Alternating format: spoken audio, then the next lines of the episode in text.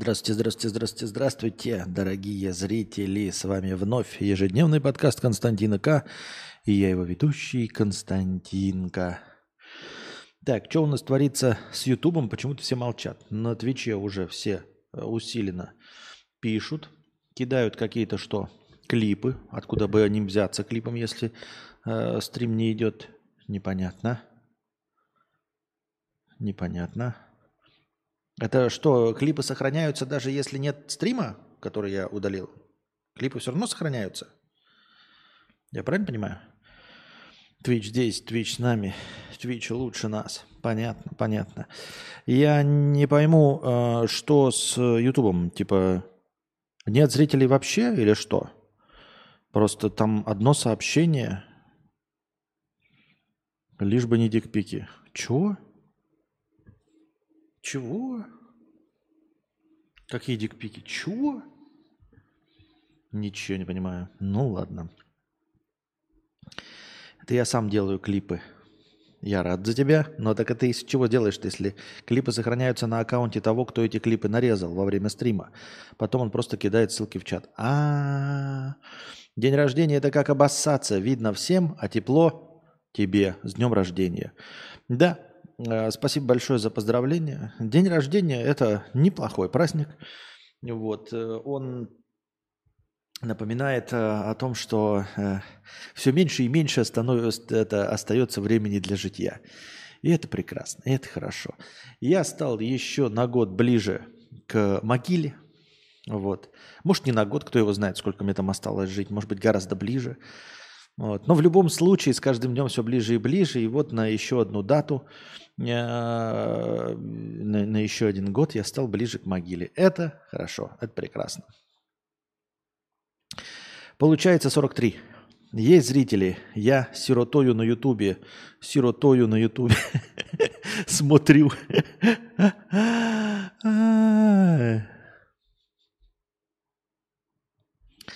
Так. If I could save time. Так, на чем мы остановились? Где у нас что? Э, пять тысяч рублей. Поздравления с днем рождения. Донат, спасибо. Да, кстати, настроение сегодняшнее э, такое межподкастовое. На самом деле это вчерашнее. Я бы хотел напомнить, что вчера Лемми задонатил через, э, э, через Типи Типи, внизу ссылка у нас, если я правильно понимаю, да, сейчас проверим даже. Для иностранцев, дорогие друзья, для тех, у кого не российские карты, можете донатить через Типи. Вот. Да, проверил, все есть. Через Типи донаты доходят, все хорошо. И, и, и, э, и донаты читаются. Вот, кстати, еще один донат пришел 10 минут назад. Давайте-ка попробуем сейчас я его повторить, чтобы он нам... Э, не очень понимаю, как мне его повторить. Вот донат пришел, я его... Ну, хотя, в принципе, какая разница, я же все равно зачитываю их, да? Вот, вчера пришли донаты вот от Леми 52 евро от э, ПТНПНХ, я читал от него простыню текста. И вот Барбарики задонатил Костя. Э, Костя, я в твоей группе с челядью не общаюсь, только тебе в личку редко пишу. И обнаружил, что в группе забанен, а в личке нет. Ну, бред какой-то. Посмотри, пожалуйста, ты же сегодня добрый. Э, с днем рождения, наш дорогой. Смотрю тебя со второго-третьего сезона. Ты там не забанен. Там просто теперь э, стоит э, этот, как его, э, запрет на вход. Там запрет на вход стоит. Если ты вышел, то больше уже не войдешь. Ну, то есть, на самом деле, я там ставил, э, чтобы, э, ну, типа по одобрению модератора, что можно заходить в чат только по одобрению модератора. Э, расчет был на что? Расчет на то, что заходить, ну то есть люди подают заявки на вход, и я одабривал только те заявки у, у людей, у которых есть аккаунт, то есть собачка и вот там какой-то ник, чтобы их можно было в случае чего забанить везде и разом. Э, если вы не поняли, да, там некоторые дурачки по нескольку раз подают заявки, я им отказываю, отказываю, отказываю. Ребят, я вам отказываю, потому что у вас этот законспирированный или как там, в общем, секретный аккаунт, у вас нет никакого у вас все за, закрыто и все остальное. А, вы там, я не знаю, очень цените свою информационную безопасность, ну так и идите нахуй. Ну, в смысле, со своей информационной безопасностью можете у себя в очке сидеть там, а, и не надо заходить тогда в чат. То есть в моем чате у тебя должен быть ник, а, по которому я могу тебя идентифицировать и забанить полностью. Вот и все. То есть только такой критерий принятия. Это раз. А во-вторых, эм, я перестал вообще одабривать заявки на вход. Просто перестал одабривать. Потому что, ну а для чего? Ну убедите меня, э, чтобы я вас пустил. Напишите мне в личку очень хорошее что-то, чтобы я вас спустил в чат. Для чего? Просто чат такой, знаете, а, это поведение людей, которым вроде бы как нравится и не нравится. Вот я как guilty pleasure, да, как я уже говорил, вам всем стыдно, что вы смотрите Константина К. Ну так э, давайте играть в, обе, в, в, в оба ворота. Если вы зашли, что-то написали, а потом вышли из чата, ну больше вы не войдете. Такая фишка. А зачем выходить? Ну, выключи уведомления, оставь, пускай висит чат где-то внизу с кучей уведомлений, но тихо, да, тебе ни, никто ни о чем не сообщает. Раз там в год заходи, но ты упорно выходишь из этого чата, а потом заходишь, выходишь, заходишь, выходишь, заходишь. А мне нахуя это надо? Чат в Телеграме, о каком чате идет речь? Комментов под постами недостаточно? А, ну вот, видимо, им недостаточно. Я не знаю. Ну и вот. И они хотят зайти в чат, и я, в общем, перестал э, это одабривать. Я не знаю, просто надо придумать, для чего, э, ну, для чего это может быть использовано. Я обнаружил, что э, ну, большие там всякие паблики новостные, да, они, может быть, для бурления говна открывают, но они там получают деньги с реклам, еще с чего-то. Я нихуя этим ничем не зарабатываю. Постоянно чат наполнен пятикопеечниками, которые вставляют какую-то хуйню постоянно пятикопеечную. Мне это не произносит никакого удовольствия. Вот, поэтому я оставил только лайки. И по большей части вот, ну, пишу э, в канале оповещения и там делаю какой-то контент. Ну, то есть э, шутки юмора, которые мне нравятся, еще чем-то там вот мыслями, которые хочу поделиться, я их вот там пощу. Зачем мне чат? И комментирование этих постов, я не знаю. Вот, например, у Кузьмы нет никакого комментирования, нет никакого чата. Еще у кого-то я видел, что нет никакого комментирования чата. Для чего? Я не очень понимаю, как это работает на продвижение, тем более, как телеграм-чат работает на продвижение меня. Никак. Абсолютно никак не работает э, чат на продвижение меня. Он мне ничего не дает абсолютно. То есть э, ну, если в алгоритмах Ютуба, хотя это тоже вранье, как мы выяснили, открытые комментарии якобы что-то там продвигают, то активность в чате просто ничего не приносит. Там же случайные люди не зайдут. Телеграм – это же мессенджер, это же не Twitch, там, не YouTube, там не происходит э, рекомендаций никаких от того, что там, вот, знаете, мой бы чат был бы активный, и он бы выпадал в каких-то рекомендациях каким-то людям, которые могли бы туда зайти. Там же ничего этого нет. То есть это исключительно место для алдов, которые все время хотят э, вставить мои, свои пять копеек про все, что я хочу сказать, понимаете? Вот, там, то есть, ну, типа, меня уже начинает это подбешивать, блядь, потому что все, оказывается, пятикопеечники, да, и, как я уже говорил, а, я-то, конечно, уже смирился с тем, что я тупой, но просто мне зачем, вот слушать, я пишу какую-нибудь хуйню, простейшую хуйню, там, типа, вода мерзнет там при нуля градусах, и мне начинают мои же старые подписчики писать, ой, ну вообще-то вот море при нуля градусах, оно не замерзает, потому что там слишком много примесей и солей, и оно постоянно в движении, поэтому оно замерзает при минус двух. Ну и нахуя мне вот это вот все читать? Зачем мне комментарии, понимаете? Ты пишешь какую-нибудь простейшую вещь, и обязательно какая-нибудь хуйня находится, понимаете? Пятикопеечный какой-то вброс начинается. На все оправдание пишешь там, а что угодно, блядь, пишешь. Например, там типа, блядь, купил зонтик – Сука, а, а купил зонтик, а он пропускает воду. И начинается, блядь, мне мяни, мятие яиц. Начинается оправдание любой хуйни. Вот просто любой хуйни. Говорю, купил зонтик, блядь, пропускает воду. Ну, наверное, ты купил зонтик не того размера, вот. Ну, ты, наверное, под этим зонтиком стоял под дождем 3 часа 53 минуты, а зонтик рассчитан на 3 часа 52 минуты, так что неудивительно, что он стал протекать. Вот. Зонтик нужно было покупать, э, конечно, надо было протестировать разные зонтики, почитать отзывы, вот. И зонтики вообще нужно было покупать в Европе. И каждый раз такая хуйня, блядь, такая хуйня. Пишешь, э, рубль все время падает, ну, условно, да, без привязки к политике. Рубль все время падает по отношению к доллару. А вот, смотри, значит, 5 апреля 2013 года доллар просел на 7 копеек. Вот, на 7 копеек. Так что нет, не всегда рубль падает. И такой, блядь, какая разница? Я жалуюсь на то, что 100 рублей, блядь, 100 доллар стоит, что это не в моих интересах, не в твоих интересах. А ты, блядь, сидишь и оправдываешь, ищешь какой-то, блядь, 5 апреля 2007 года, блядь. В чем прикол? Почему твоя жизнь от этого лучше становится? Непонятно, понимаете? И поэтому... И, и вот зачем мне чат нужен?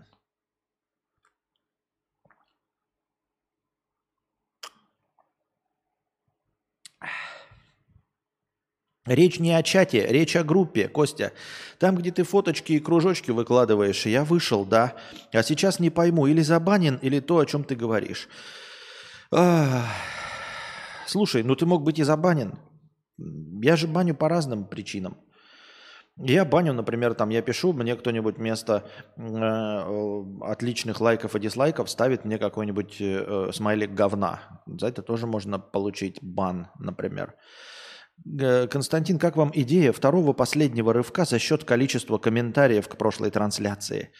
Если верите, что комменты под трансляциями канал бустят, если уже подобное когда да, было, извиняюсь.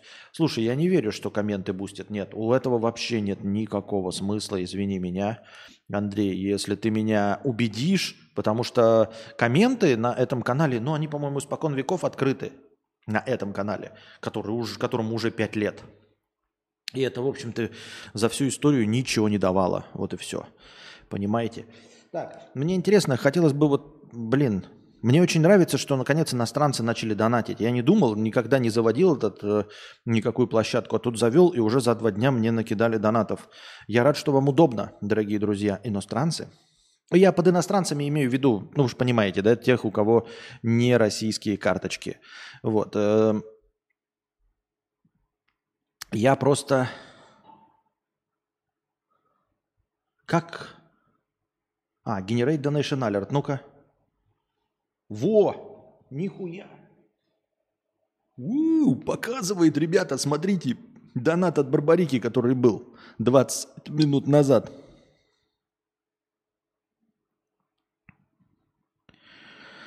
Отруби чаты, если тебе так проще. Но это как выступать в пустом зале. Нет. Почему? Я же выпускаю, выступаю не в пустом зале. Я же вам вот транслирую. У меня основная деятельность – это стриминг. И я здесь с вами общаюсь, у нас постоянно по, по, полностью открытый интерактив. А чат это дополнительно. Это как э, абонентский ящик. То есть у тебя есть какая-то программа на РТР, да, там, э, я не знаю, воскресные просмотры э, там, мультиков или, я не знаю, музыкальный ринг на котором выступают группы, зрители, все там что-то разговаривают, еще что-то. А есть еще абонентский ящик, куда какие-то пассажиры пишут письма тебе. И вот надо, значит, раз в месяц собирать этот мешок писем, открывать их, читать и что-то отвечать. Вот этот мешок писем, этот абонентский ящик для программы, он играет какую-то роль? Вот представим себе. Есть у меня подозрение, что не играет какую-то роль. Никакую. Вот. Там еще и звук какой-то был, да? Или мне показалось? Или звук какой-то был у доната? Вы скажите, если звук был. Просто я что-то, вроде что-то трещит, а что трещало, нихуя не понял. А, поэтому чаты это не пустой зал. И как я уже сказал, вот у Кузьмы нет никаких чатов, ни, ни, ничего. У кого-то там еще я видел, что нет никаких чатов. Нет. Чат это так, знаете, вот говорю, если бы это было приятное общение, оно неприятное общение. Чат, э, из чата я теперь в последнее время вижу только э, то, что меня абсолютно не поддерживает моя аудитория, понимаешь? Здесь все еще сидят, говорят, боятся, потому что могут получить там бан или еще что-то, да, и там, ну, а потом хотят задавать вопросы. А в чате вообще не сдержано. То есть чат единственное, что делает, он просто напоминает мне о том, что я тупой. Ну так, блин, мне не надо об этом напоминать. У меня для этого есть кошелек. О том, что я тупой, мне постоянно напоминает кошелек и отсутствие денег. Я так хочу уже метнуться – уже хочу попробовать Сербию, уже хочу да хоть куда-нибудь попробовать. Ну, не хоть куда-нибудь, хотелось бы, конечно, вообще там разные еще жить и поживать. Но о том, что я тупой, мне и так понятно. Что у меня нет аудитории, да, что нет денег. А я захожу в чат, ну, думаю, там алды сидят, как, с которыми мы можем найти, ну, последний общий язык. Нет, нет, там только вот тоже все, что я говорю, вызывает какую-то критическую оценку. Мне зачем знать это? То, что меня не любят, так я и так знаю, что меня не любят, ебать. Зачем мне для этого э, ну, как это, распространенные такие эти ответы с большим количеством букв? Не надо, просто дизлайк поставили, отписались, все хорошо, я и так это знаю.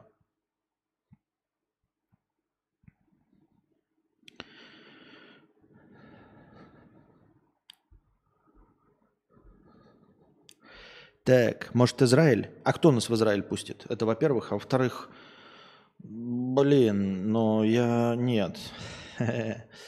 Спасибо, но нет. Как Израиль?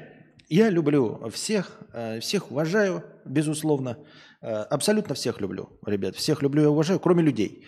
Эм, Израиль, вот э, я послушал в Белгороде хлопки, вот, и вот в Израиле, мне кажется, тоже там много хлопают в ладоши. Ну, наверное, концерты часто устраивают. Поэтому... Спасибо, но нет. Спасибо, но нет. Спасибо, но нет.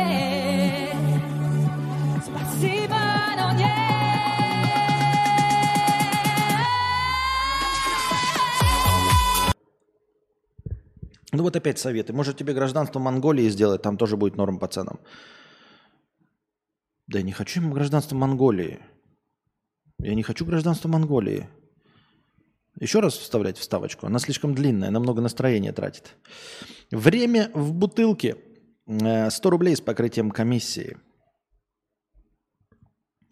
А, допустим, ты как-то смог получить машину времени, как в фильмах. Интересно, в каком времени и месте тебе в итоге захотелось бы остаться? Ясно, что в первую очередь ты бы использовал ее как инструмент обогащения, потом просто путешествовал. Но после всего этого, как бы ты хотел провести остаток своих дней? Э, слушай, ну я уже 43 лет. Мы с вами, конечно, говорим, э, лясы точим, э, придумывая интересные концепции, еще бы за них платили, было бы интересно. Но по-честному, я, наверное, не стал бы зарабатывать деньги. Вот ты говоришь, понятно, что вначале использовал бы как инструмент обогащения. Нет. А с чего ты взял, что? Ну, типа, я меняюсь со временем. Я бы не стал его использовать как инструмент обогащения. Потом бы просто путешествовал. Нет, я бы не стал потом просто путешествовать. А, по сути, не, не, конечно, не один раз, но я же сказал, я бы выбрал э, время, я бы выбрал место, ну, какое-нибудь очень хорошее место, например, с очень-очень мягким климатом. Вот где сейчас самое лучшее мягкое место на берегу э, моря? Вот скажите мне это место с наиболее мягким климатом, чтобы не было пекла, жары, чтобы не было сильного холода, чтобы не было наводнений. И, наверное, какое-нибудь самое дорогое сейчас место, вот, которое есть, чтобы там была вот морская заводь какая-нибудь, чтобы там было спокойно, чтобы там не было, ну вот понимаете, да, как в фильме «Пляж», что-нибудь такое красивенькое, красивенькое и ультраспокойное, с бирюзовой водой, с пальмами, с чистейшим пляжем, то, где сейчас э, стоит купить бунгало, ну, какие-нибудь там миллионы долларов. И вот в это место, Канны, Калининград, спасибо, Канны, да, и я бы туда переместился э, где-то, ну, тысяч за 30 лет до появления людей. Я уже об этом говорил. Монако, например, да, переместился бы туда тысяч за 30 лет до появления людей до появления всех людей, имеется в виду до австралопитеков, до всего, чтобы, ну, вот на всякий случай, чтобы не встретиться ни с одним человеком. То есть я бы перемещался, проверял, если там есть какие-то полуразумные обезьяны, я бы еще 10 тысяч лет накидывал там, да, пока не останутся только обезьяны. Чтобы не было вообще никакой конкуренции, чтобы ко мне никто не мог прийти, меня изнасиловать, убить, ограбить.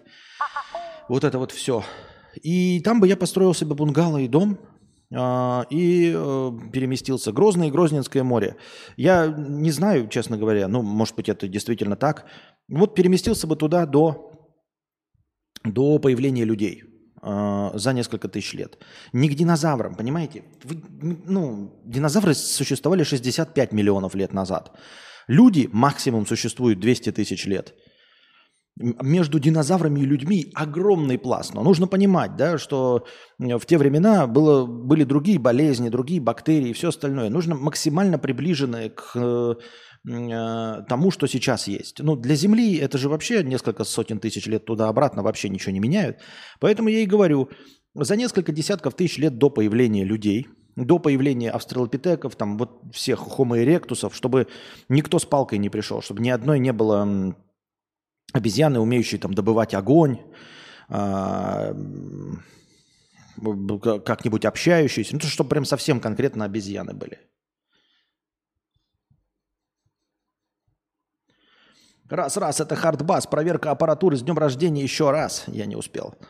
Еще один донат от Барбарики. Так, а вот как мне, почему нет вот тоже простого? Вот я вот видел, да, и мне нужно обновить страницу. Почему я не могу этого увидеть? Ну вот как Donation Alerts, постоянно обновляющуюся страницу. Еще раз днем рождения спасибо, Костя, что выкладываешь в Google подкасты. Спасибо. И вам спасибо за донаты. И все. И, ну, я бы, конечно, машину использовал, чтобы современные материалы какие-нибудь туда перетаскать во времени, чтобы построить более или менее нормальный дом там. Вот. Ну и, естественно, э, обеспечил бы себя электричеством, чем угодно, да. То есть э, генератор, возможно, построил бы себе какую-нибудь там солнечную электростанцию. Ну и понятное дело, что я все это во времени бы напиздил. Просто бы напиздил во времени или переместился в ближайшее будущее, когда, например, солнечная энергия будет стоить копейки, да. Э, естественно, э, этих эм, бензогенераторов тоже себе нахуячил. Какую-нибудь цистерночку с бензином, да, а, постоянно пополнял бы, пока есть силы. И все. И жил бы в том времени, перемещался бы туда, а, и жил бы себе с электричеством. Ну, электричество это чтобы там в доме был кондиционер, чтобы в доме был телевизор, и я бы записи смотрел фильмов там и всего остального. Обогащаться? Нахуя? Обогащаться нужно для того, чтобы жить с людьми. А я как бы уже понял для себя, что э, люди мне совершенно не интересны. С людьми бы я людей иметь дело не хотел. Вот. Максимально, что я хочу, это жить без людей, понимаете? Достижения цивилизации мне нравятся. Они достижения цивилизации, а не людей. Нужно понимать, что никакое отношение, никакой отдельный человек к телевидению, DVD этого не имеет. Воу-воу-воу-воу-воу-воу! Дубликатор 89,56 долларов. Здр. Спасибо большое, дубликатор 89,56 долларов. Здр. Спасибо большое за поздравление. Таким вот образом. А, и ты говоришь путешествовать. А чем мне путешествовать? Да, мы когда говорили с вами, вот чисто лясы точили, что было бы забавно там посмотреть на Иисуса Христа, там, да, э, на какие-нибудь э, сражения. Но я, к сожалению, уже разочаровался в человечестве. Я не хочу смотреть, какое на самом деле было ледовое побоище. Э, и сколько там человек было? Тысячи там участвовали или два десятка с одной стороны, два десятка с другой. Мне не хочется смотреть, как на самом деле выглядел Иван Грозный, да, там, как выглядел Понтий Пилат, мне это уже не интересно, все. Это все люди, все, что они делают, плохо. Э, и мне это для чего узнавать? Чтобы с кем-то делиться, чтобы писать исторические книги. А исторические книги это для кого писать? Для людей? Я людей не люблю, ребят. Я очень не люблю людей и не хочу с ними ничего общего иметь. Поэтому мне история человечества больше уже ни, никак не интересует, потому что она ничему не учит, а все, что можно посмотреть, э, это все удивительно, только если ты продолжаешь общаться с людьми. То есть посмотреть, каким на самом деле был Наполеон, и потом вам рассказать, да, каким был на, на самом деле Наполеон. А если вас нет, если мне с вами говорить не надо, то мне не надо смотреть, как, был, как выглядел Наполеон. Понимаете, если все, я знаю, что моя дальнейшая жизнь будет в тишине и спокойствии, в доме, э, э, за 10 тысяч, э, за 200 тысяч лет до Рождества человечества, то мне уже ничего не надо. Мне не надо будет ни с вами общаться. Более того, понимаете, я даже в будущее не отправлюсь, мне не интересно. Мне не интересно, что будет через год. Понимаете, если у меня будет машина времени, машина времени, она дает тебе возможность жить когда угодно и где угодно. Я не хочу знать, чем закончится э, человечество. Понимаете, я не хочу узнать, когда закончится война и чем закончится война. Я не хочу. Естественно, мы говорим с вами там литературно, потому что, например, да, э, ну, там Анастасию я с, с собой возьму, например, Константин, я не знаю, уже мой сын захочет или нет, да, поэтому вот он будет жить, он скажет, я хочу жить там среди людей, он остается жить среди людей. Не хочет жить среди людей, да, отправлю его в любую эпоху, какой он хочет. Но мы говорим так теоретически, да, как мозговая, потому что э, я как отдельная личность, как вот я сам, как персонаж, я не хочу знать, чем закончится. Понимаете? Я не хочу знать, что будет завтра. Мне не... Вот понимаете, я хочу знать, что будет завтра, и чем закончится война, постольку, поскольку я живу здесь, и мне придется же здесь жить. И мне придется подыхать именно в этом мире и именно в этом времени. И только по этой причине меня интересует, когда закончится и чем война.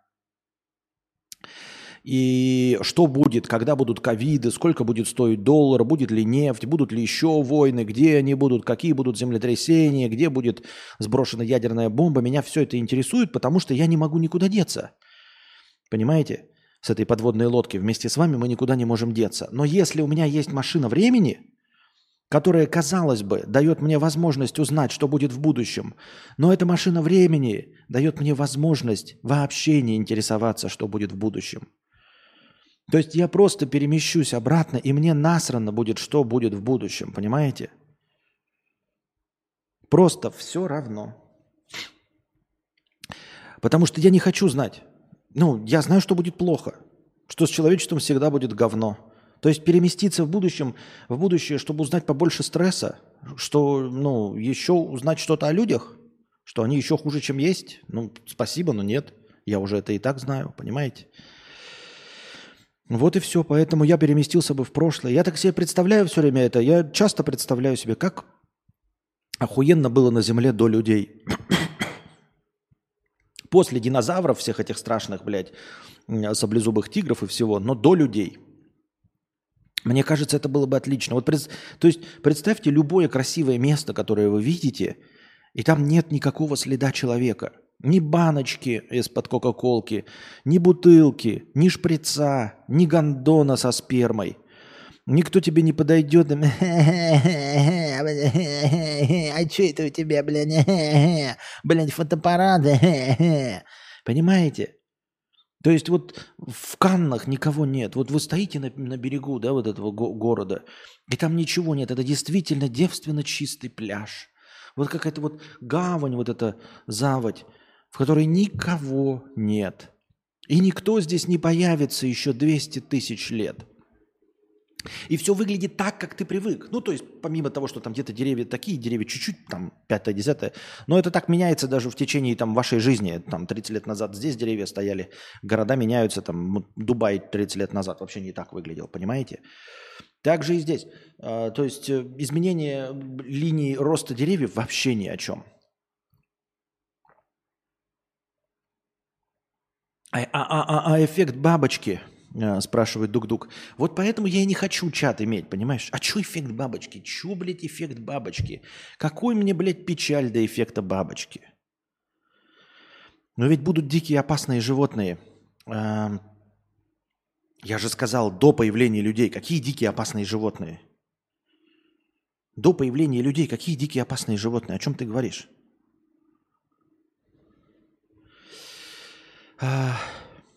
Можно большой-большой пери периметр огородить простейшей э, колючей проволокой с электричеством, и все. И никакие дикие опасные животные тебе не страшны. Все. Ну, то есть там же самых опасных животных не будет, которые могут перелезть через э, электрическую изгородь, перерезать ее, сломать. Все, ну то есть я же говорю, если мы переносим во времени строительные материалы, электрогенератор, солнечные батарейки, то ты просто, ну, понимаете, вот представляете себе, да, вот как в фильме «Пляж», я, ну, давайте какое-то место надо красивое найти, вот, дорогущее. И вы там строишь себе дом на берегу максимально, да, зная, что там нет этих приливов или что-то такое. А, и огораживаешь просто, чтобы тебя, ну, зайти не могли, и все, животные. Все делов-то. Почему переезжаешь в Сербию? Потому что хочу. Убери серый фильтр. А какая разница, если вот, ну, судя по значку, ты вообще не смотришь? Судя по значку, у тебя аудиоверсия. То какая разница, в сером я фильтре или не в сером? Представляю, как археологи раскапывают лавку и Canon 5D Mark II. Слышишься мобилизации? Ну, да. Ну, да. Блять, я не знаю. Мне 42 года, 43 исполнилось. Эм, и сижу во Вьетнаме. Почему? Ну, да. Как бы да. 42 года уже во Вьетнаме сижу. Но, видимо, да. Буду переезжать в, в это... Я не знаю, я, честно говоря, не читал, есть ли тут мобилизация во Вьетнаме, но, но, но, ну, но видимо, да. Я, я не знаю, как ответить. А, вот. Главное, чтобы не нашел другой путешественник во времени. О, это будет говнище, конечно, полнейшее. Вот и все. А пиво с собой возьмем в доисторический мир? Можно. Так я говорю, если нет, какие условия? Если можно будет перемещаться, можно будет просто в одну и ту же точку э, заходить и э, пивасик брать, и все. В чем проблема-то?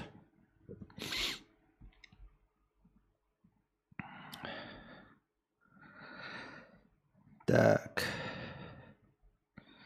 If I could save time in a bottle. Da, da, da, da, da, da,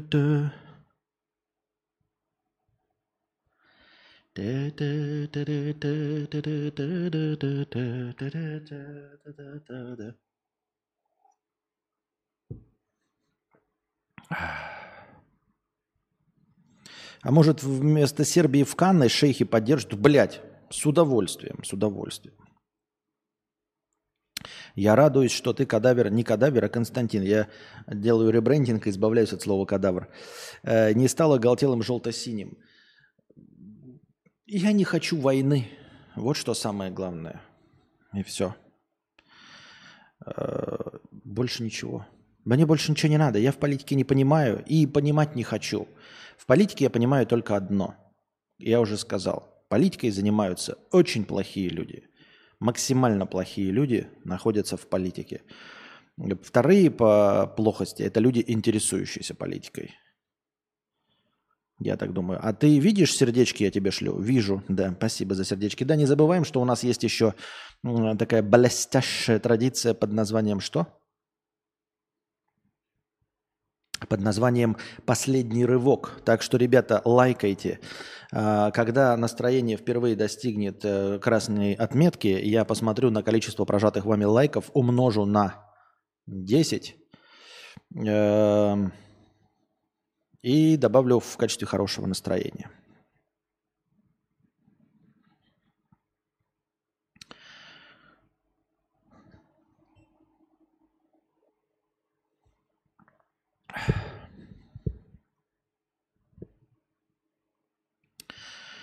А почему ты делаешь ребрендинг? Зашел тебе спустя много лет. Ой, я уже так столько раз объяснял. Потому что слово кадавр э, имеет значение слова труп. И э, это слово не нравится, возможно, я себе так придумал, сам себе придумал, что Ютубу не нравится это слово. Вот и все. Не, ну это хитрый план, согласен, наслаждаться плодами цивилизации вместе э, без цивилизации. Да, да, да, да, да, да, да.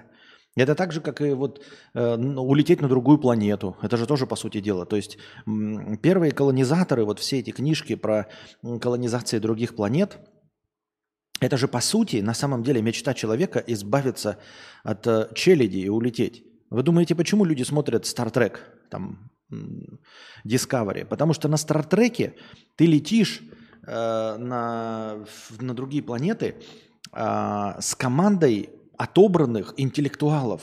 Не каких-то бичей, блядь, поклонников рэпа или еще кого-то. Ты летишь с по-настоящему э, умными, отобранными для этого путешествия людьми. То есть на Discovery, ребята, можно, наверное... Нет, я вообще людей недолюбливаю, но в целом на Discovery, наверное, с двумя сотнями интеллектуалов, э, которые сдерживают все свои эмоции, как э, Спок я думаю, гораздо больше удовольствия жить в космосе, в закрытом корабле, нежели чем на планете Земля. Я так думаю, мне так кажется. Так. Э, брухлявая трухля 555 рублей 55 копеек с покрытием комиссии.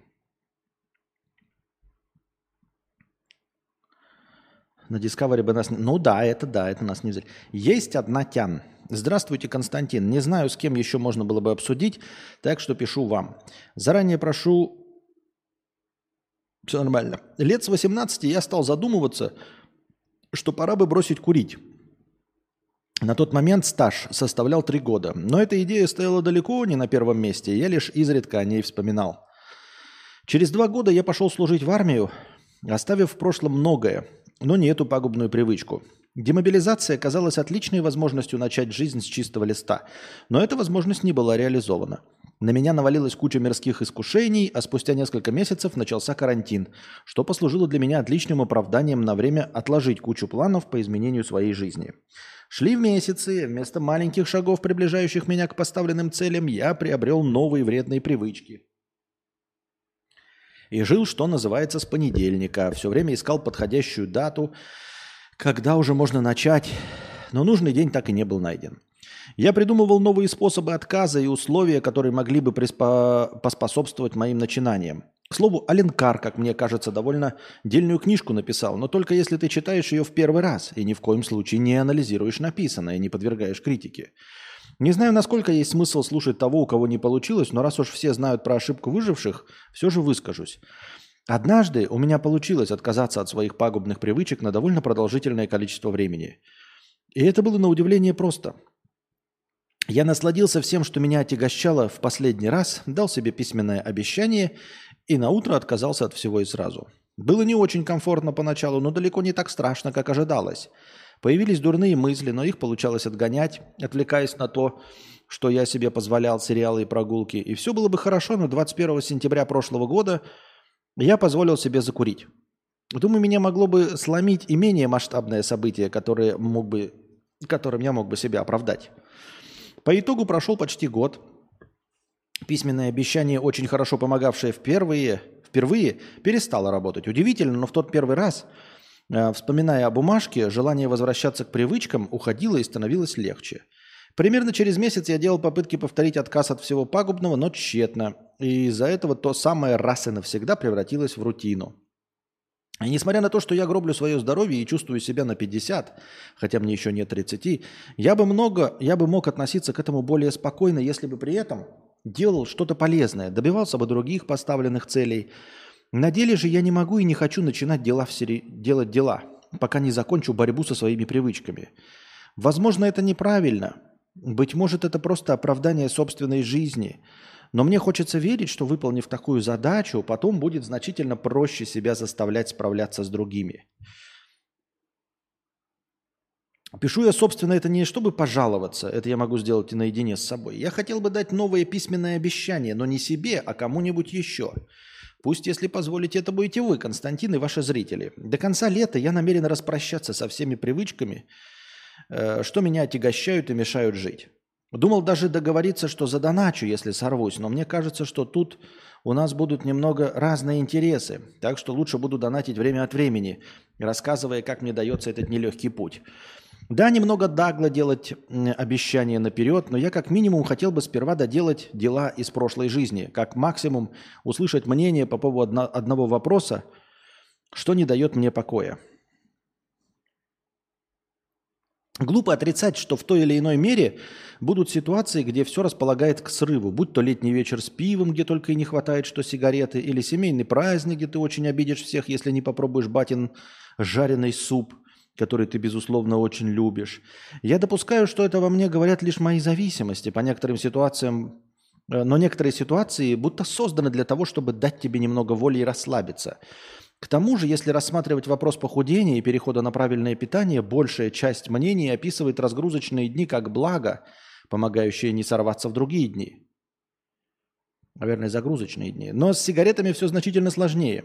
Из-за этого хотел бы узнать, как вы смотрите на этот момент? Стоит ли давать себе проявлять слабость при определенных условиях или же лучше отказываться от всего сразу и навсегда? Я склоняюсь к первому, но хотел бы услышать мнение со стороны. И, если можно, вдогонку еще небольшой вопрос. Отличается ли тяга при курении трубки в противопоставлении сигаретам? Есть ли смысл рассматривать трубку как альтернативу?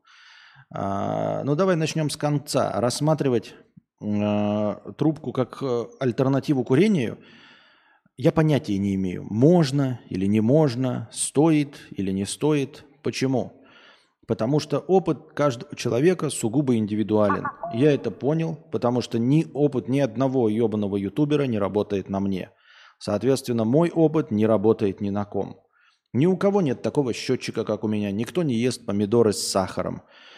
А, мой личный опыт говорит о том, что трубка – это не замена сигаретам, потому что я достаточно ленивый человек, и тяга к курению у меня не сильнее, чем лень. Поэтому трубку я курю только когда мне очень не лень. Когда мне очень не лень купить табаку, когда мне очень не лень забить эту трубочку, когда мне очень не лень выйти на улицу, чтобы ее покурить, а потом трубку нужно почистить, а потом трубочке нужно дать подышать. Но есть люди подышать, чтобы только на следующий день ее как минимум начать закуривать раньше. Но есть люди, которые имеют по 7 трубок, то есть как трусишки э, у девочек на недельку, понедельник, вторник, среда. И, соответственно, неделю отдыхает. То есть понедельник ты куришь трубку, чистишь ее, оставляешь отдыхать на неделю. Во вторник вторую, третью, там, четвертую, пятую, шестую. И каждая трубка отдыхает неделю. И при этом курят люди как паровозы. И их не обламывает забивать и все остальное. Меня обламывает даже эти самокрутки делать в э, гаджете, который очень легко их скручивает. Поэтому э, трубка э, совсем не так работает, как Трубка совсем не так работает, как э, сигареты, потому что сигарету вынул и закурил, а трубку не вынул и закурил. Можно ее забыть, можно не взять. Вот, она воняет, ее нужно чистить. Э, нужно еще подсушивать табак, крошить. В общем, так много разных э, спорных элементов в этом, что это не замена. Во-вторых, можно ли э, давать послабление? Я, я тебе отвечаю пока на все вокруг вопросы, помимо главного. Мне кажется, что послабление, послабление давать можно. Опять, у всех опыт индивидуальный. Кому-то нужно вот взял, как отрезал. И во многих вещах мне тоже нужно э, как отрезал и все. То есть с курением нужно, конечно, отрезал и выбросил. И больше никаких послаблений, ни раз в недельку, ничего. Потому что это не тот срыв, как с едой. А вот с едой, как раз загрузочные дни, э, и некоторый элемент прощения дает тебе возможность а, знаешь, не срываться как раз-таки. То есть то, что ты один день переел, а, это всего лишь один день на пути самурая, на бесконечном пути самурая. Потому что правильное питание – это не путь к цели, это просто путь. У него нет конечной точки. Ты просто правильно питаешься и все. И понятно, что иногда ты сможешь съесть там бургер или пиццу, или даже выпить побольше и поесть шашлыка – но после этого ты должен проснуться и не чувствовать вины, что типа, ну все, у меня не получилось, поэтому я буду жрать пиццу, бургеры и шашлык каждый день. Нет. Это просто э, одна ошибка на этом пути и все. Которые надо продолжать и дальше э, правильно питаться и таким образом быть здоровее. То есть сколько бы ты ни приложил усилий, они все пойдут на пользу. Условно, ты сейчас 7 дней в неделю питаешься неправильно. Даже если ты один день будешь питаться правильно, это уже будет путь э, исправления. Два дня будешь питаться только правильно, три дня будешь питаться только правильно. Или если ты будешь неделями питаться правильно, иногда срываться, но не погружаться обратно в ежедневное поглощение говна, э, из-за того, что ты пропащая личность, из-за того, что ты проиграл, скатился в канаву. Почему? Еще раз объясняю. Потому что еда – это неотъемлемая часть твоей жизни. Ты не можешь не есть. Ты не можешь отрезать и выбросить. Не можешь, потому что еда – это энергия. Так нельзя. Сигареты ты можешь отказаться вообще и больше никогда не получать никотин. Никаким образом. Ни жвачкой, ни вейпом, ни сигаретами, ничего. Это не необходимо. Это э, э, не обязательный атрибут жизни. А еда обязательный атрибут жизни, понимаешь? То есть тебе все равно придется питаться. Как бы ты ни хотел э, правильно и чисто жить, кушать тебе придется. И еда, которая тебя окружает, не всегда будет хорошей. А сигареты или алкоголь – это то, от чего можно полностью избавиться. Полностью избавиться и никогда не притрагиваться. Поэтому с этим можно, ну, там, например, сигареты лучше бы бросить полностью, потому что от них и кайфа не, не, не особенно дохуя. Алкоголь может стать твоим спутником по жизни раз в месяц. Или раз в полгода, на день рождения и на Новый год. При этом ты не будешь букой, то есть люди э, ну, на большие сабантуют, и будешь как нормальный человек выпивать. Вот. И это не будет погружением тебя во вредные, примыч, вредные привычки. Вредные привычки – это когда привычка. Когда ты по привычке пьешь. А когда ты иногда выпиваешь для наслаждения, это не вредная привычка. Когда ты иногда кушаешь э, что-то особенно вкусное, приехав в Италию, как это не поесть пиццы, тогда ты, э, тогда это не вредная привычка. Я так думаю, хотя кто я такой – Вот и все, наверное.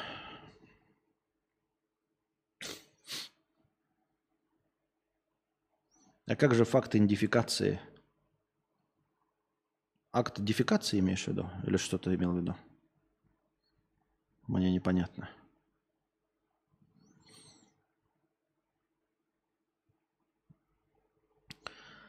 Так, если автор текста склоняется к тому, что иногда можно давать себе слабину, то в чем смысл тогда ставить себе цель бросить? Это же будет срыв. Вот нет, не слушай Вертоплясова.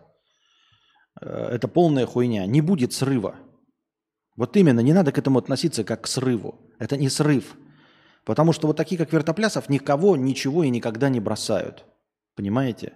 Потому что э, и вот ты сейчас не можешь бросить, потому что ты относишься к этому как Вертоплясов. Типа, ой, ну я же сейчас буду вот есть, а меня же на день рождения пригласят – и я же там, ну это же будет срыв, тогда что стараться? Тогда и буду есть как свинья. И потом там, э, когда же будет день рождения, я же сорвусь, ну и буду есть как свинья, и останусь жирной свиньей навсегда. Нет. Понимаешь, день рождения, где батя тебе будет подавать жареный суп, оно будет через три недели. Все эти три недели ты можешь питаться правильно. А потом на дни рождения баты, бати обожраться – этого жареного супа, потому что ты не можешь отказать родственникам из-за какого-то чувства вины. Но на следующее утро, уехав, если ты не будешь, как Вертоплясов, думать, что это срыв, то ты такой... Ну, то есть это срыв, но не срыв, а как это, типа... Это загрузочный день. Ты такой, все, теперь продолжаем дальше сидеть на правильном питании. А путь Вертоплясова, это знаешь, что это, блядь, ну, это, это же срыв. Ну, то есть, вот ты идешь, такое типа, я живу правильный образ жизни праведный, и вот ты съел булочку такой, а булочка с маком, ну все, я ебаный наркоман, все, пошел тогда, пойдешь колоться, сразу же, блядь, э, сри себе в штаны, не снимая штанов, блядь, э, выпивай бутылку водки залпом, падай, блядь, в канаву нахуй и шприц себе в руку вставляй. Ебать, ты же булочку с маком съел. Все, ты ебучий наркоман, нахуй, сорвался, и, и жизнь твоя пропащая, и нахуй ты нужен этой цивилизации, блядь, дегенерат ебучий. Валяйся и умри, блядь. Правильно. И если ты не пьешь, э, ну, нормально живешь себе, все хорошо, например, да, э, отказался от алкоголя, желудок у тебя, э, как это, стабилизировался, все хорошо, и Константин вот взял там, выпил бутылочку пива, и потом продолжил дальше бутылочку пива не пить. Но ты, конечно, вместе с Вертоплясовым, если ты выпил бутылочку пива, да, то ты же теперь алкаш ебаный. Ну хули тогда, срывайся дальше, блядь, уходи в запой, ебать. Я-то выпью бутылочку пива и продолжу дальше не пить, Э, продолжу дальше идти по пути оздоровления своего организма. Но ты, если выпил случайно бутылочку пива, то, конечно, ты все э, во все тяжкие впадай, спивайся нахуй, покупай, блядь, бар, эти барбитураты, хотел сказать, мерзавчики, вон, иди к бомжам сразу, продавай ботинки нахуй, сжигай документы, и все, и спивайся. Хули, ты же бутылочку пива выпил, ебать. Осуждаем. Чего осуждаем-то? За что осуждаем? Я ни в кого ничего не призываю. Я говорю, как это выглядит, как это звучит. Кого осуждаете-то, ёпта? За что?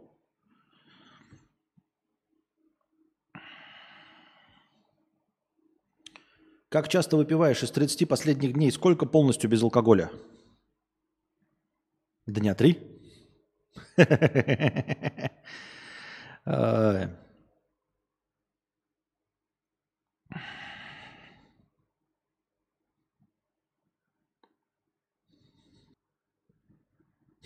Не, ну срать штаны не снимая, это позор. Сначала сними, сложи аккуратно, а потом сори на них. Ну это да, конечно, не поспоришь.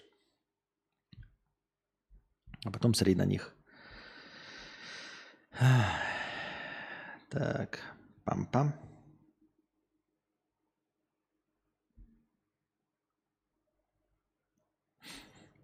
Сколько зрителей-то у нас что-то не посмотрел? О, 160 уже, ничего себе.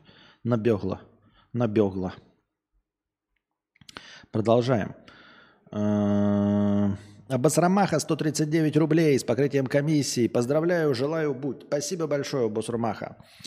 Э, Василиса Иванова, 70 рублей. Здравствуй, богатей. Император Константин, поздравляю с днем рождения. Желаю денег, денег, денег и еще раз денег с покрытием комиссии. Спасибо большое за пожелание денег и за покрытие комиссии. Олдкар 77, 250 рублей с покрытием комиссии. Спасибо большое за покрытие комиссии. С днем рождения. Кстати, ровно год слушаю тебя. Примерно тогда у тебя был стрим с Ховой. И с тех пор я перестал его смотреть, а тебя начал. Всю жизнь искал такой контент. Спасибо за все. Это лучший канал, который только может быть. Удивительно. Ты первый, кто искал такой контент и нашел его, и нашел всего год назад. Ты кто, сынок, ёпта? 50 рублей с покрытием комиссии. Батя, снюхай тебя нахуй, с 40 чем-то летием. Всей маршруткой тебя поздравляем. И вообще, как сказала Кэтрин Пульсифер, еще один год подходит к концу, и начинается другой. Пусть наступающий год будет наполнен смехом друзей, любовью семьи и жизнью, о которой вы мечтаете. Спасибо. Кончена лестница, 500 рублей с покрытием комиссии. Спасибо большое за покрытие комиссии. СДР, счастья, здоровья, денег. Спасибо. Фокс Малдер, 89 рублей 56 копеек. СДР, короче, Петру здоровья, Кости Евстасии, успехов в творчестве. Спасибо за покрытие комиссии. Марк, 70 рублей.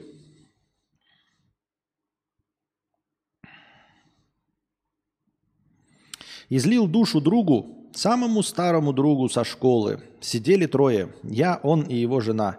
И вроде бы они выслушали, но в глазах совершенно не было видно того, что хотелось бы увидеть. Легче не стало, груз души не свалился. Стало грустно. Костя, с днем рождения. Спасибо, Марк. Эм, не накладывайте ответственность на людей, в том числе тех, кого вы считаете друзьями. Я не знаю, какой ты там секрет Полишинеля им раскрыл, а, но почему-то ожидаешь, что люди неподготовленные а, должны каким-то особенным образом реагировать, таким, который тебе понравится. Для этого есть психологи, психотерапевты, есть профессионалы, которые обязаны выслушать тебя и поддержать в любой ситуации быть на твоей стороне, потому что они специалисты, они этому обучались. А тут ты неподготовленным людям рассказываешь какой-то секрет, э, я не знаю про что, и надеешься, что у тебя груз души свалится, потому что ты на них переложил часть этого тягостного груза. Нет, это так не работает. С них как с гуся вода. Они не собираются понимать тебя, они не в твоем положении. Я не знаю, о чем ты там им все рассказал там, или еще что. Но это не имеет значения вообще абсолютно. Это неподготовленные люди, они не должны тебя понимать. Ну, то есть, друг, он должен, ну, типа, мне плохо, и он такой, у, блядь, держись. Ну, вы с ним можете выпить. Окей. Ты можешь ему рассказать какой-то секрет, да, там типа тебе плохо, и он скажет, ну, держись. Но как психолог, то есть как какой-то специалист, как какой-то советчик, понимать он тебя не должен. Не потому что не должен или никто никому ничего не должен. Нет, нет. Я имею в виду не должен в смысле не может. Как и любой другой человек не может.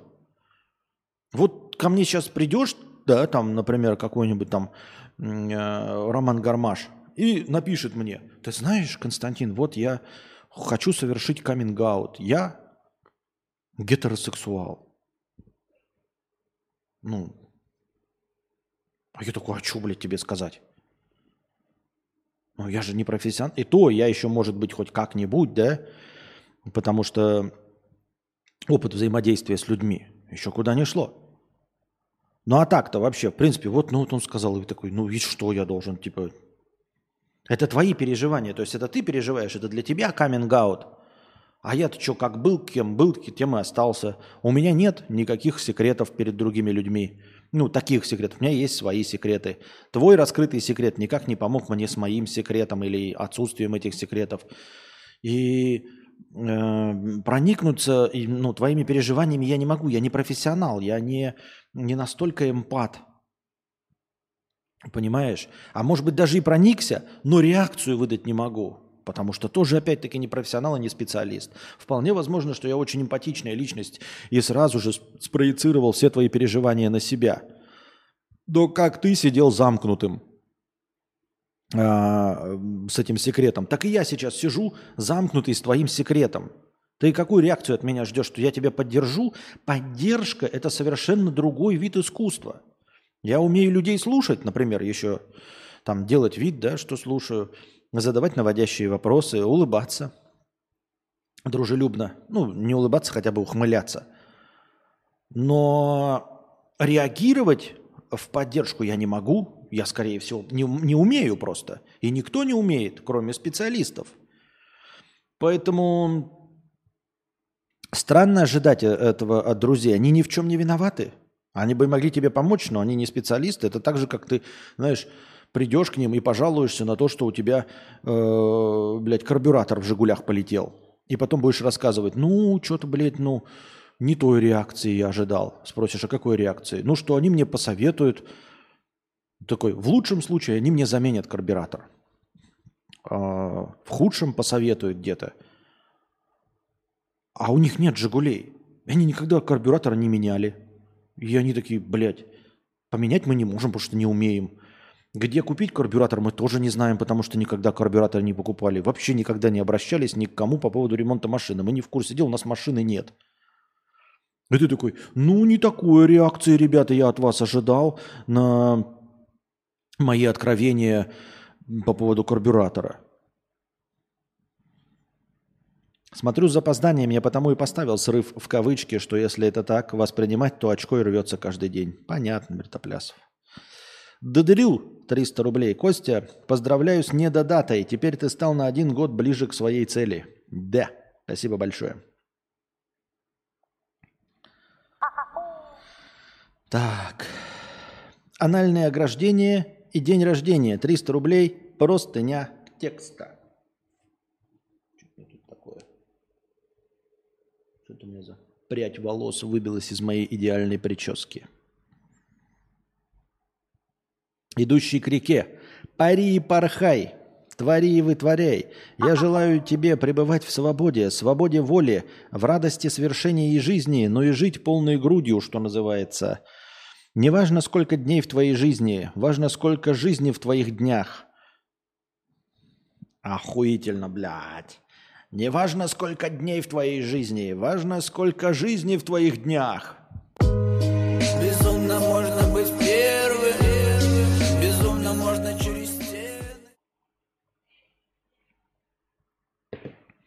Если твоя жизнь наполнена вот сейчас искрометностью и буйством, то пусть это пламя горит и полыхает. Пеплом мы все равно или поздно... Пеплом мы все рано или поздно встанем – Растворимся, развеемся в пустоте, и потом опять сгустимся, и потом опять растворимся, рассеемся, и опять сгустимся. И это до бесконечности, это имеет факт незыблемости, так что лови момент. Безумно можно быть первым, безумно можно через стены. Спасибо большое. Спасибо большое за поздравление, все понятно, сразу стало.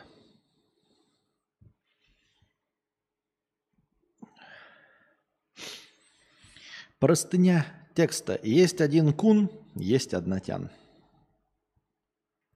Привет. Да что такое, что у меня нос чешется? А пива нет. Привет, Константин. Мне 30 лет. По складу характера интроверт.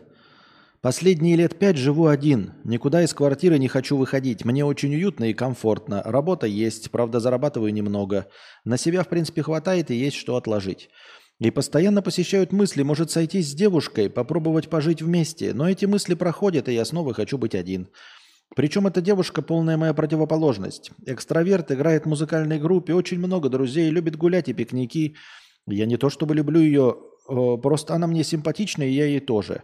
Иногда встречаемся без секса. Он для меня не на первом месте и даже не на втором.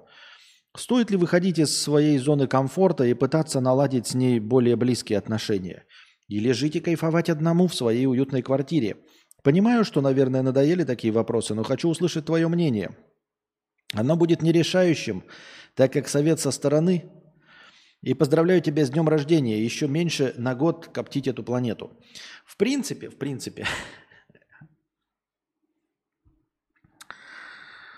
Ну, начнем с того, что человек ты сложный, да? Ты ставишь пробелы перед запятой и после запятой. Вот. Вот. Это как бы, что я могу сказать? А во-вторых, да, наверное, попробуй. Попробуй. Но мне не нравится, на самом деле, не нравится формулировка. Я ее не люблю, она меня не любит, мы просто друг другу симпатичные. Мне это не нравится. Но э, зачем тогда тебе вообще выходить из зоны комфорта? Вот в конкретно данной ситуации. То есть, э, в принципе, да, в твоей жизни э, стоило ли бы тебе попробовать сойтись с девушкой? Да. Э, просто как новое ощущение. Ты можешь себе это позволить. Ты отдельно живешь. Э, зарплаты твоей хватает тебе на себя. И как минимум ты чуть-чуть что-то откладываешь. Ты можешь к себе пригласить какую-то девушку жить, построив с ней, попытаться отношения. Э, но тебе сейчас, как человеку уже 30-летнему, естественно, комфортно жить одному. Вопрос.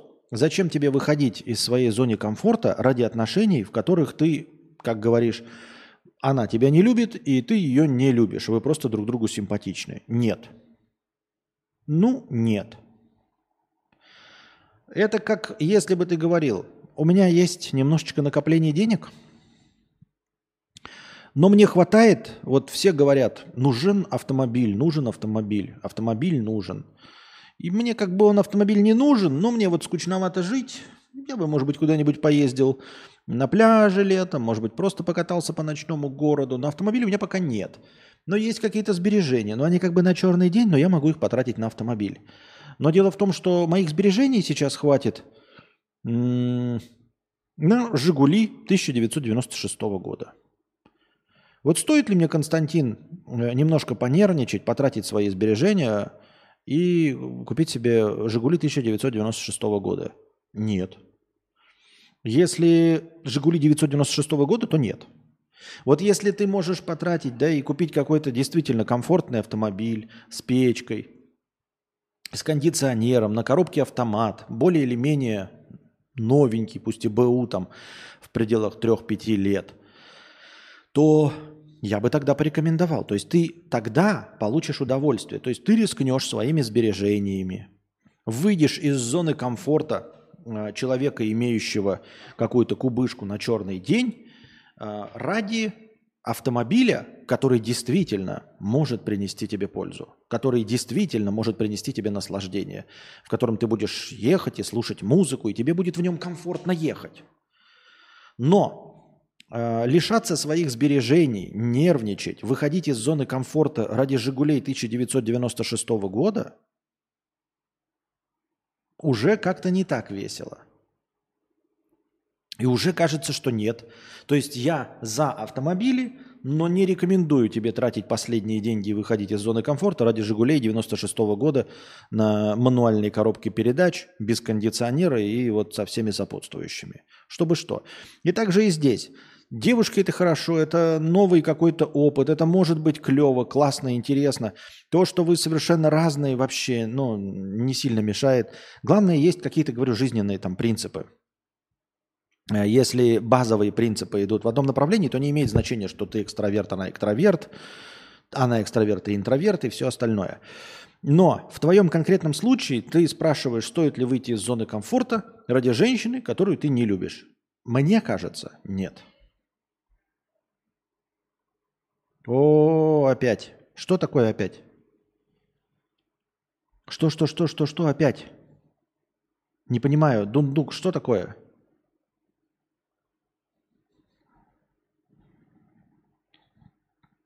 Я все понял, запятые люблю, спасибо за совет. Да я вижу, что ты запятые любишь. Особенно пробелы перед запятыми любишь. Все хорошо.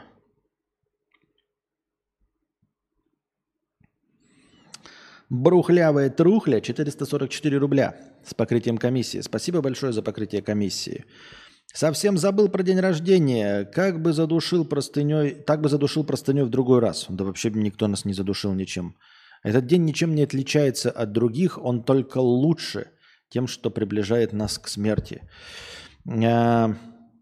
Спасибо за развернутый ответ и в целом за старое и новое творчество. Захожу нечасто, но приятно видеть островок стабильности в наше время. Мир твоему дому, где бы он ни находился. Спасибо и мир вашему дому, и мир любому дому.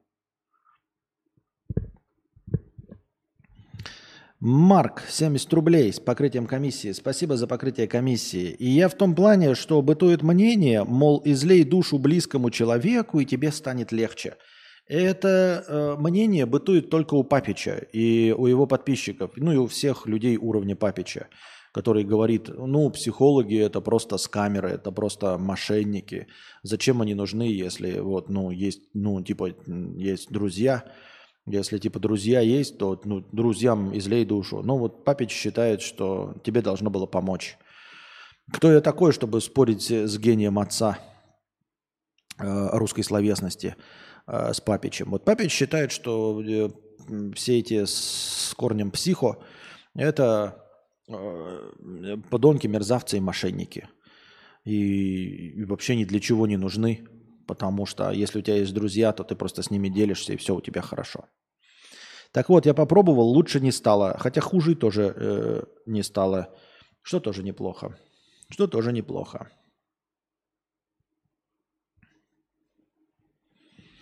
Вот такие дела.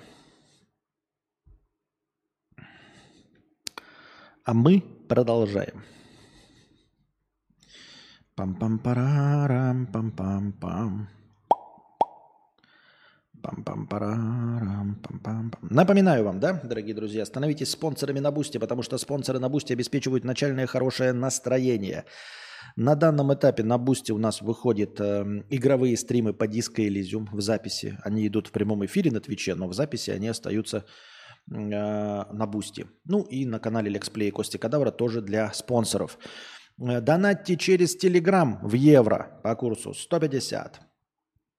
Донатьте через USDT в долларах по курсу 130. Если вы просто иностранец и не можете задонатить через Donation Alerts, теперь у нас есть новая возможность. Вторая строка донатов под нашим стримом после Donation Alerts – это TP. Возможность задонатить с иностранной банковской карты.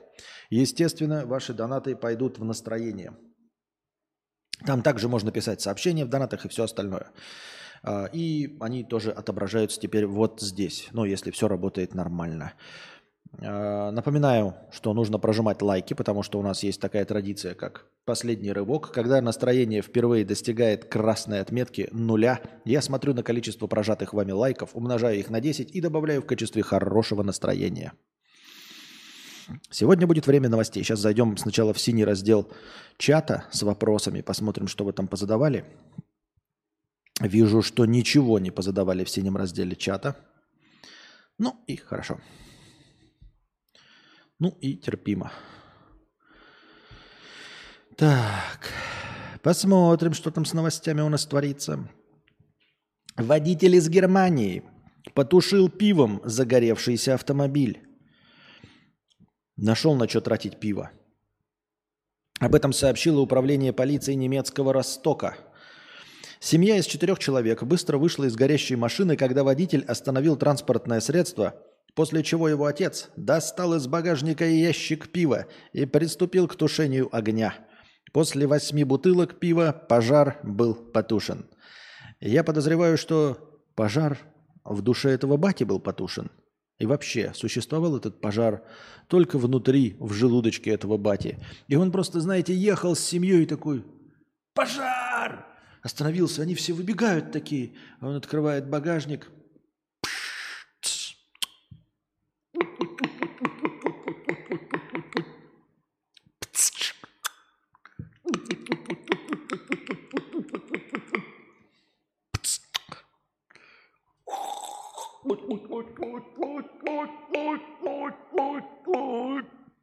И таким образом немец потушил пожар внутри души своей. Эх, пивка бы сейчас, да, для рывка.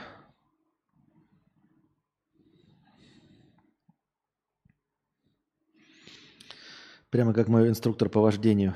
Да. Так. Ой. Ой. Чук, чук, чук. Сейчас я передвигаю просто себе поближе эти новости говна. Так.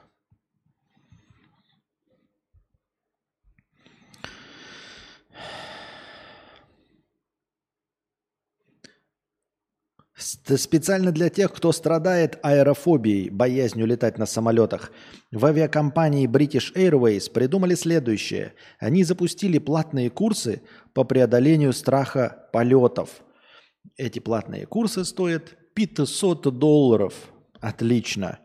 Но э, мне кажется, что это не очень подходит для меня, вас, ну и вообще для россиян, потому что мы не настолько много, мне кажется, летаем, чтобы даже если у нас есть страх полетов, чтобы тратить на это 500 долларов. Типа, блин, а, стоит ли потратить а, три полета, сумму трех полетов, чтобы а, перестать бояться летать? Ведь эти три полета растянутся у меня на 30 лет. Раз в 10 лет. А, ну надо еще обратно вернуться. Ну, значит, на 15.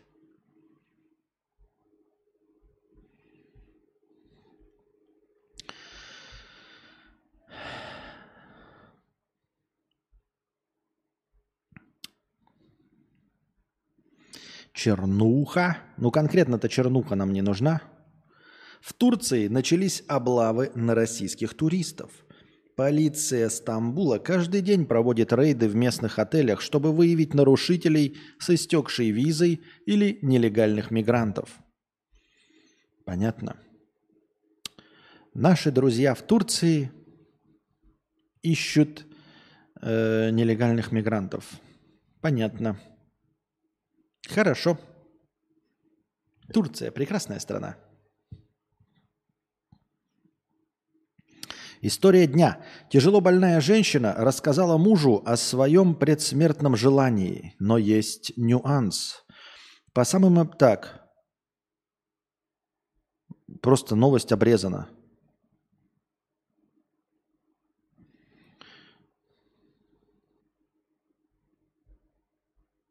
Я, ну, новость обрезана. Я не знаю, о чем она.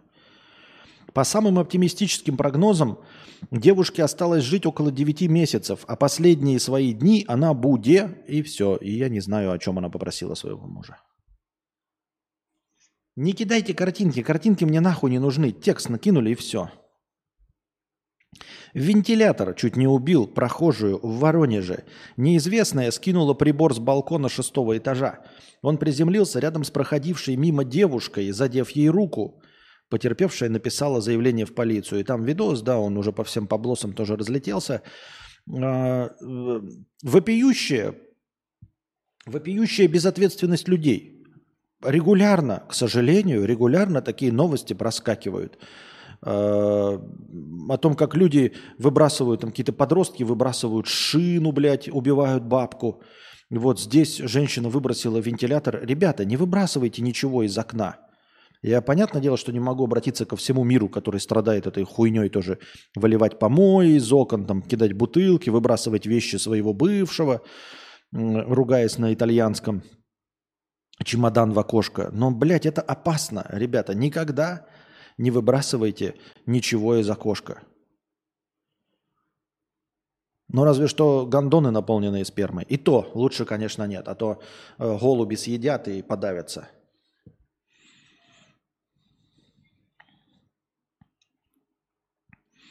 Я так думаю, мне так кажется.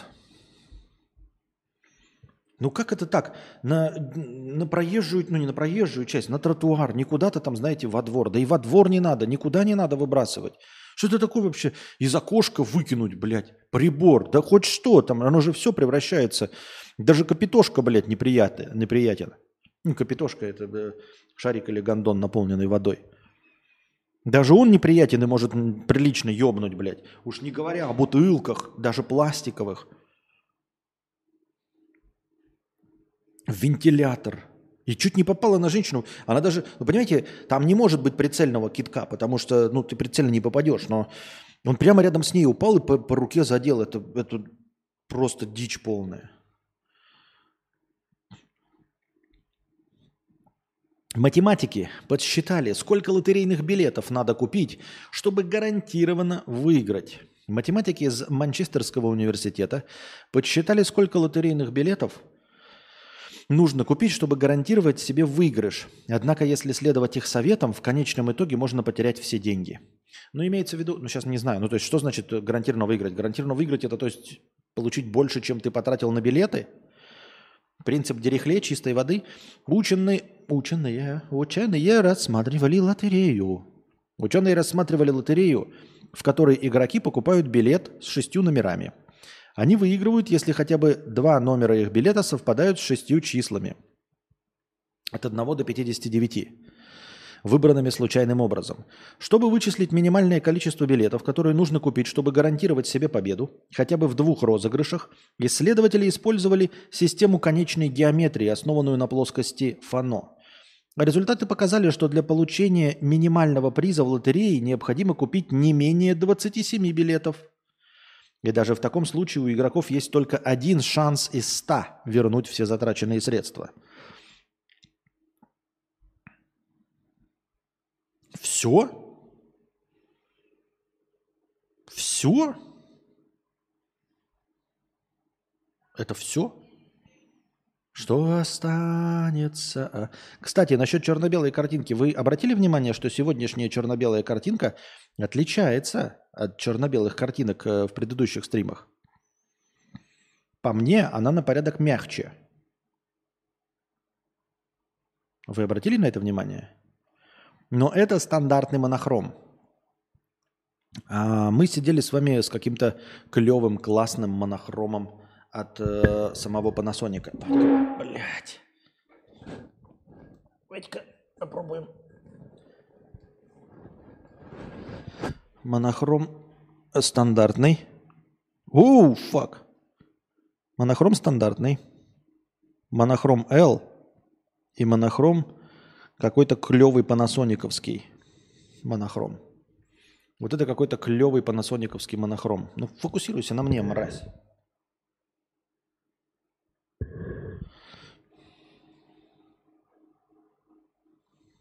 Вот так. Это клевый, якобы, панасониковский монохром. Видите, обратите внимание, у меня здесь появляются драматические тени. Вот. И они как бы, э, ну, появляется контраст между вот этим освещенным, освещенной частью и вот этой теневой частью. Он вроде бы незаметный такой, да? Сильно, ну, то есть он заметный.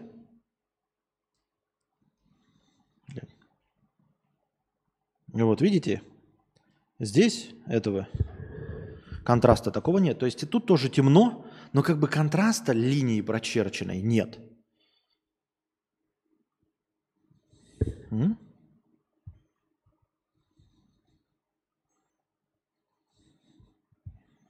Красавец мужчина. В самом рассвете сил. Так. Не отвлекаемся. Воу. А, нет, все нормально. Так лучше, по контрастней. Да, пофиг, ЧБ. Главное, чтобы были видны миниатюры с пивом. Так, тоничнее. Так.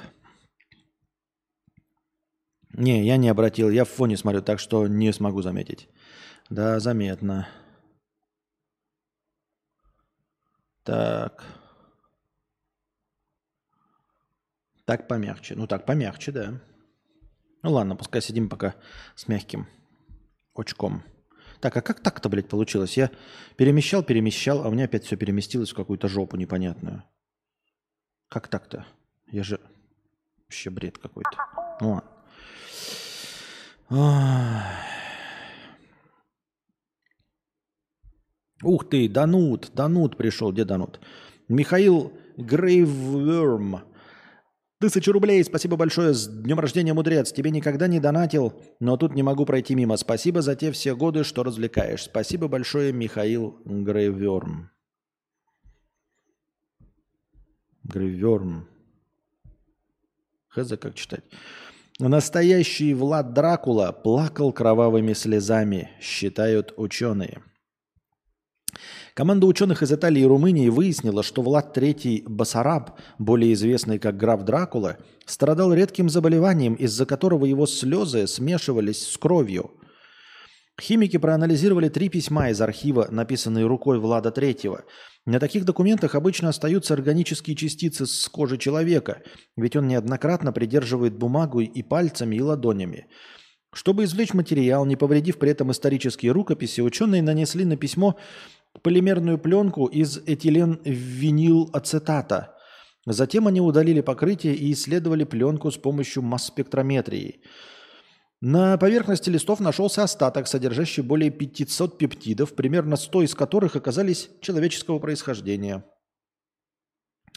А, изучив состав этих пептидов и сравнивая их с маркерами, соответствующими различным болезням, ученые определили, от чего мог страдать граф Дракула. Вероятнее всего его мучили воспалительные заболевания дыхательных путей и кожи, а также целиопатия, генетический недуг, вызывающий нарушения вплоть до поликистоза почек и дефектов лица. Кроме того, у Влада III была гемолакрия, болезнь, при которой кровь смешивается с жидкостью в слезных потоках, что приводит к появлению кровавых слез. Их цвет варьируется от слабо окрашенного до темно-красного. На окружающих это производит довольно сильное впечатление. Очень интересно. Влад Дракула плакал кровавыми слезами. Думаете, это определило э, его образ?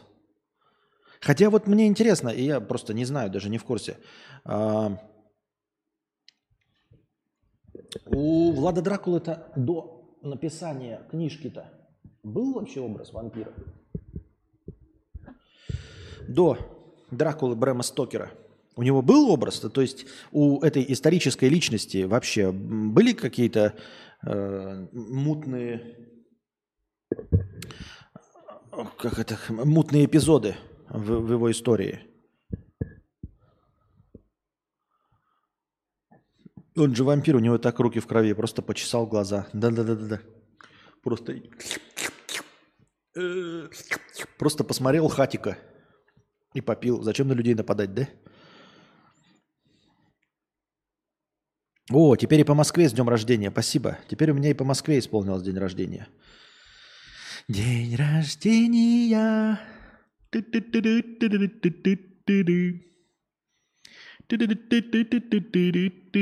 В Шотландии пройдут крупнейшие за полвека поиски лохнесского чудовища. Какие поиски лохнесского чудовища? Его же не существует, и это же доказано. То есть все фотографии, найдены люди, которые первыми вообще заговорили об э, чудовище в озере Лохнес. А, они объяснили, все рассказали, как сделали фотографию, показали. То есть сами виновники все уже все рассказали. Лохнесское чудовище, оно больше никого не поражает. Ну, то есть когда-то был этот эпизод, но все во всем уже признались.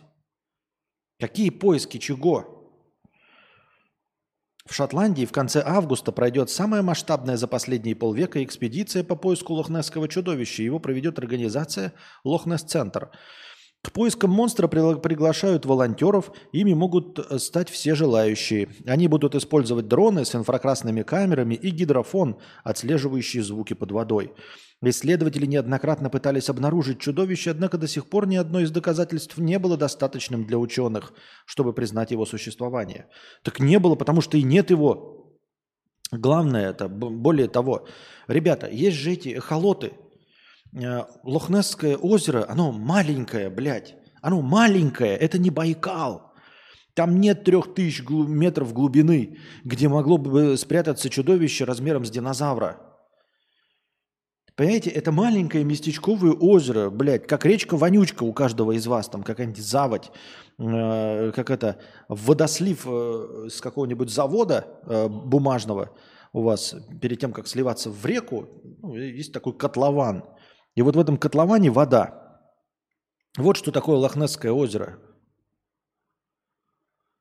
Там нет такой глубины вообще, в принципе, во-первых. А во-вторых, его уже всего испещри, испещрили э, лодочники, рыбаки просто с обычными, э, продающимися в любом магазине холотами. Разве нет? О чем речь вообще идет?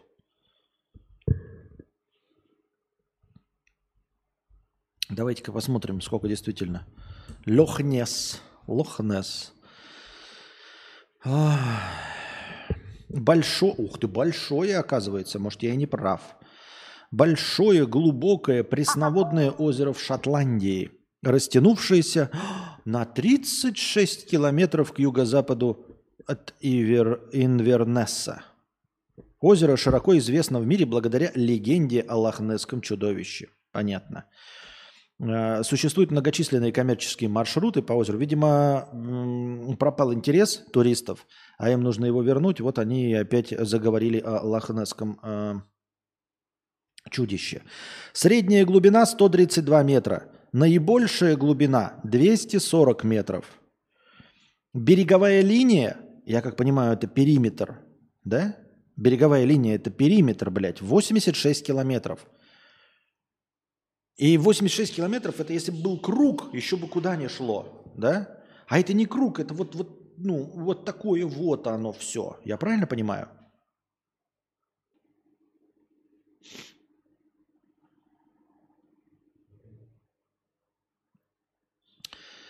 А, поэтому оно даже визуально меньше, чем если бы оно было круглым.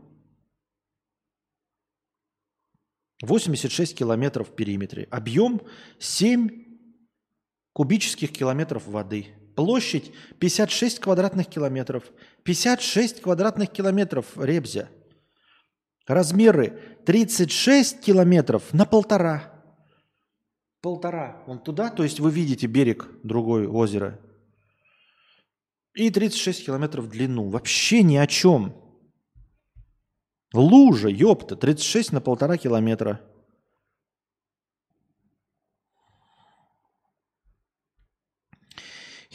Happy to you, 500 рублей, спасибо. Да, сегодня позволено все.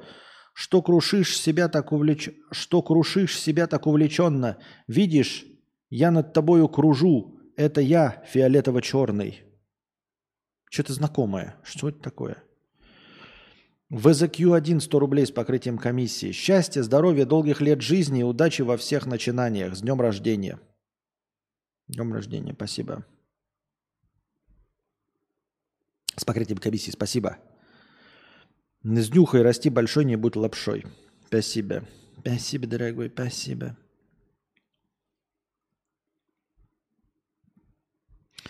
Так. Просто болото. А, да.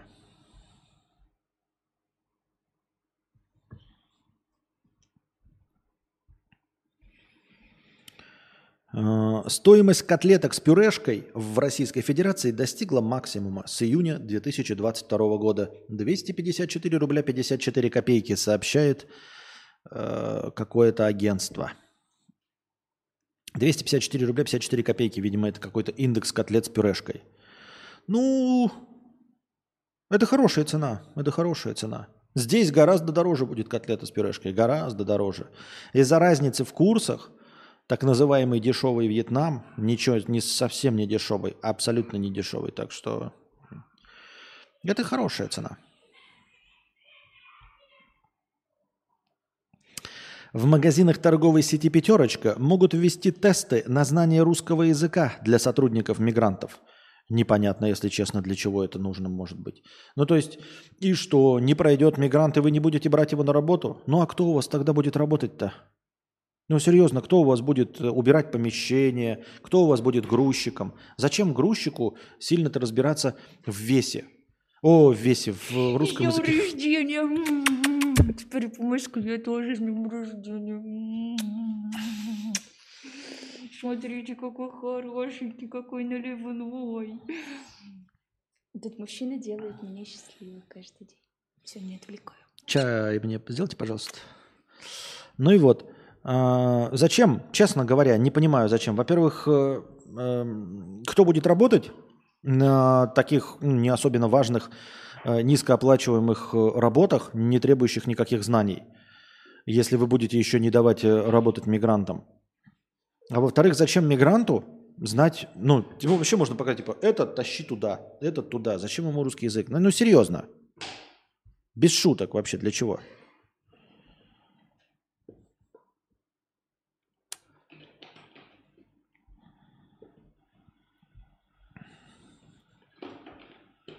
И сразу зрители отлетели. Это как, знаешь, это как у Битлз, как только э, не показывали типа своих жен, там сразу, знаешь, их поклонницы отлетали. Видишь, мне сразу мои телочки поклонницы сра- сразу же разбежались такие, а, все понятно, занят.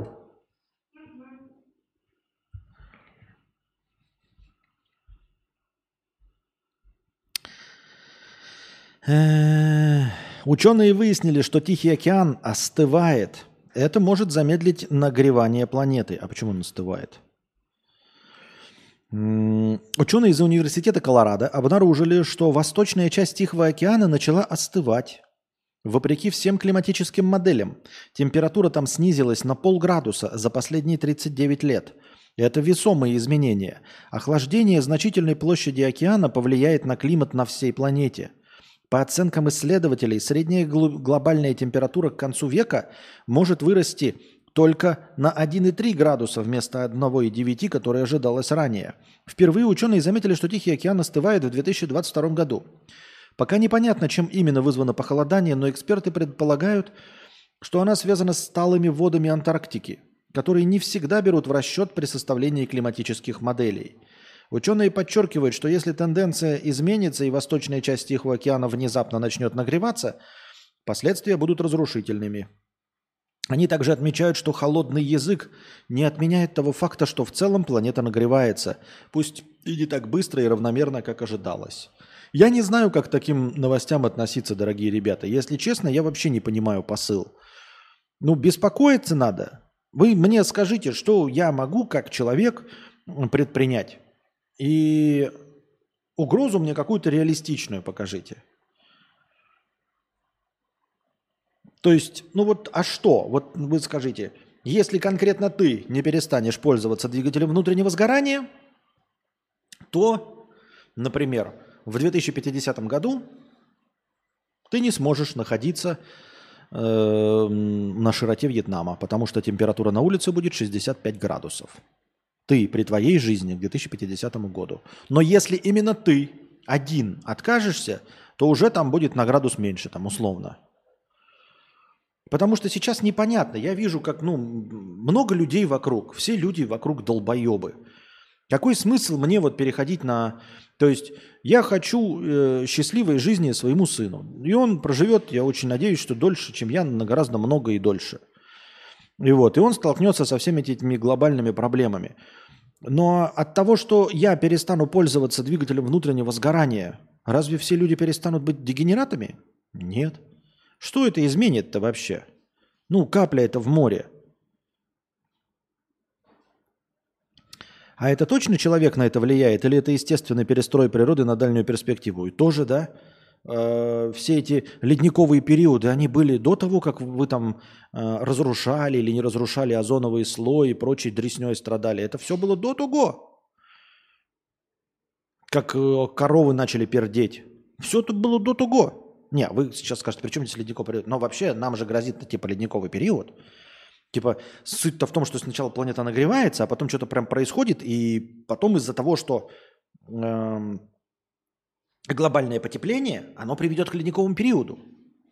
Я не знаю, в чем тут логика, но ученые, блядь, в говне моченые, колдуны, блядь, в белых халатах, они так говорят. То есть, ну а раньше, когда был э, ледниковый период, это было чтобы что? Сейчас псевдоученые скажут, что коровы пердят, атмосферу портят, нагревают. Да-да-да, я, я только что про это сказал. Я не читал твой комментарий, но только что про это и сказал, про пердящих коров. Это же самая главная проблема вообще.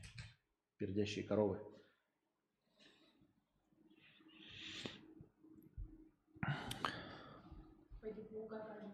Угу.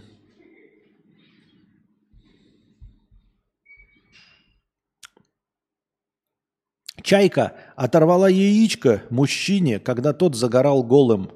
Ого, вот это новый страх, ребята, да? Вот это по-настоящему новый страх. Ничего себе. Ты думаешь, вот где ты можешь быть в безопасности? Прилетел ты на курорты э, Краснодарского края, лег себе на пляже, думаешь, ну много людей, вещей у меня нет, смартфон не взял, кошелек не взял. Ну что мне может грозить? Выпил пивка, съел это пахлаву или как там это называется, это не пахлава, а как это чахахбили. Я что-то путаю слова, да? Ну, в общем-то, сладкие-то вот эти орехи в мармеладе. Съел, да, кукурузу с маслицем соленую погрыз на жаре, разморила – пива какого-нибудь девятиградусного, хорошего, охотника, тепленького такого, из полторашки, багбир, ой, ой, ой, попил, лег. Но лежишь ты что, в плавках? Ты что, ну, какой-то ты там европеец, что ли? Нет, конечно. Ты лежишь в свободного кроя семейных труликах. И вот ты так полежал, тебя разморило, так полежал. А потом, оп, запрело, ты ножки раздвинула, чурчхела, чурчхела, чак-чак. Ножки раздвинул, и у тебя как бы, а, кокетливо, все смотрят сразу, дамы, э, и не дамы, все такие, о, о, о, о боже мой, как, о, какой конфуз, и не могут отвести взгляд. А у тебя из широкой штанины, из широченной гачи твоих красивых синих труселей в зеленый горошек вывалилась блестящая с капельками пота киви. Твое киви в э, твоем органичном, органическом мешочке. И блестит так игриво на солнце. Перекатываются два киви такие.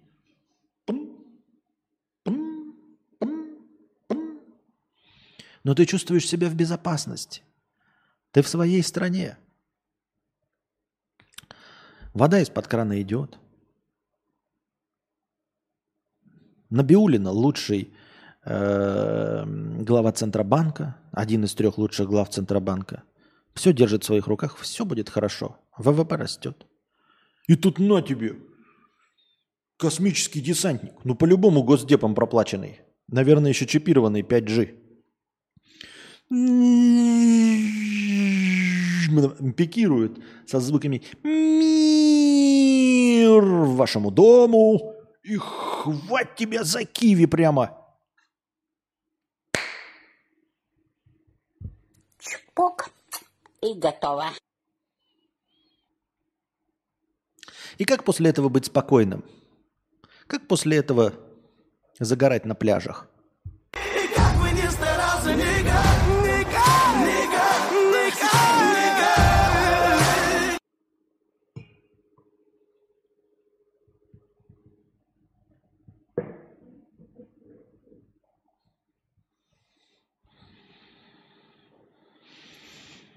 Боевая чайка БЧ-69. Да-да-да-да-да.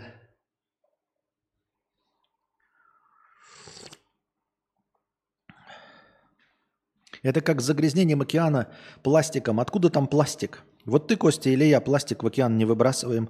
Оказывается, в Индии сбрасывают мусор в ганг. То есть это проблема на уровне государств. Да-да-да, ну и здесь тоже все выбрасывают в море. Все, тут весь берег усыпан мусором. Как говорится, яйко засветил, чайку накормил. Понятно. Чтобы что, да. Куда, в какой ты синий чат кинул? Нету тут ничего в синем чате. Костя, что думаешь про звуковую иллюзию Лорел Йенни, когда люди слышат по-разному, или про феноним синего или белого платья, когда видят разный цвет? А, я ничего не вижу, э, э, ничего не слышу, и э, потом это все же ну, измерительными приборами показывается. То есть ты берешь пипетку и проверяешь, синий или золотой цвет у платья, ну тот знаменитый. Ты просто берешь пипетку в фотошопе, проверяешь, там тебе даются какие-то цифровые значения, даже если ты не доверяешь вот этому цветовому кругу, который показывает, где находится этот цвет, ты можешь вбить его в гугле и посмотреть, в каком спектре этот цвет находится. И называется он синим или золотым. Все легко и просто. А, мой глазомер четко и правильно мне сказал, какое платье. Я уж не помню, какое оно там точно, да, но я увидел то, что показали мне пипетки в фотошопе. Это раз. точности также с э, звуковой иллюзией Лорель и Йенни, если вы не в курсе, там произносится слово какое-то, и вы слышите либо Йенни, либо Лореэль. Почему иллюзия, ну, так интересно?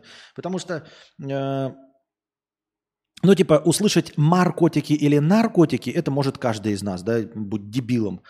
Э, ни в коем случае не призываем.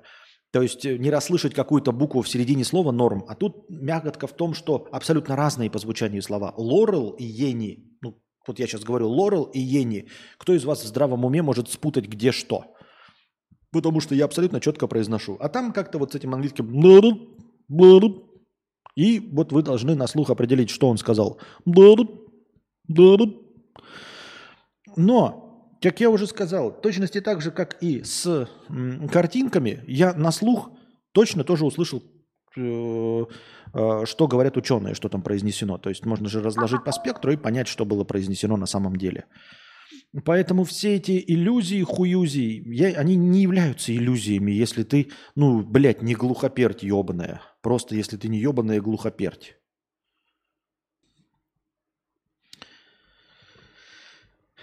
Анальное ограждение и песнопение 300 рублей с покрытием комиссии. Костя смотрел новый клип Насатова? Какого Насатова?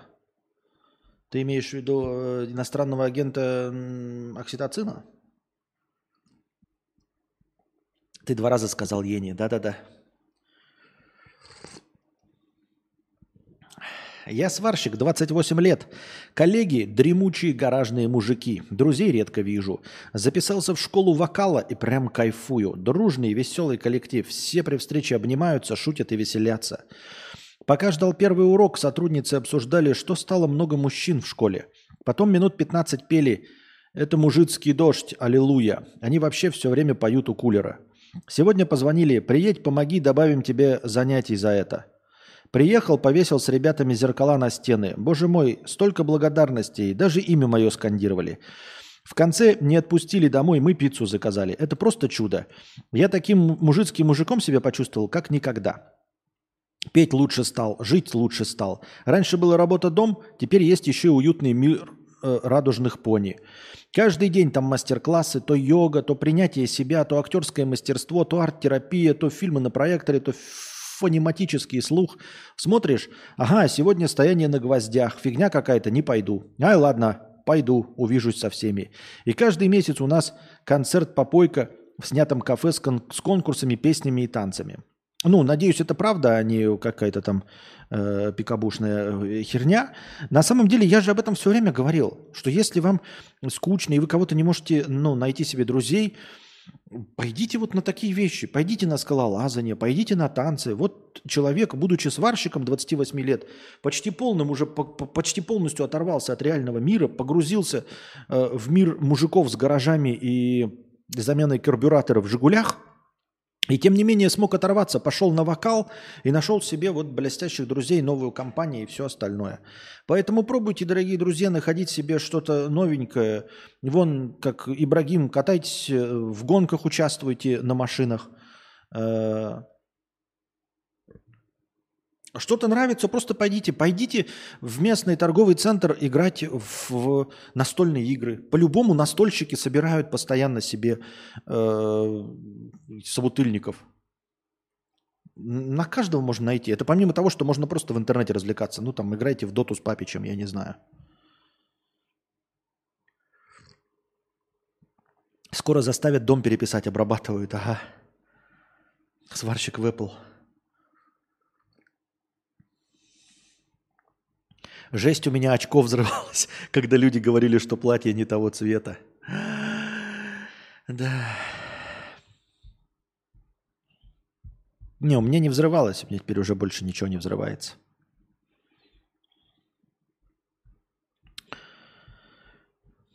Так. Ничего себе. Цитата Бориса Ельцина, бывшего президента Российской Федерации. У кого хорошие доходы, у того и настроение хорошее. У кого доходы поменьше, то и настроение похуже. Безумно можно быть первым, безумно можно через стены. Нельзя не согласиться с Борисом Николаевичем, мне кажется.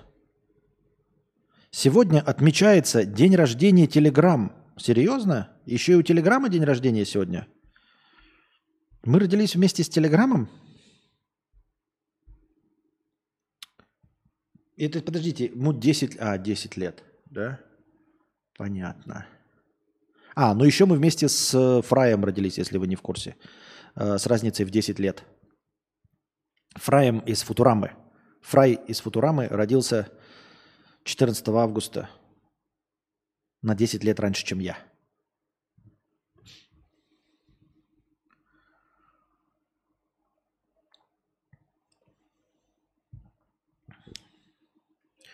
В каком году была межпланетная бар- бомбардировка? Э, Не межпланетная, а планетарная. А, Не 1806, 1812 же.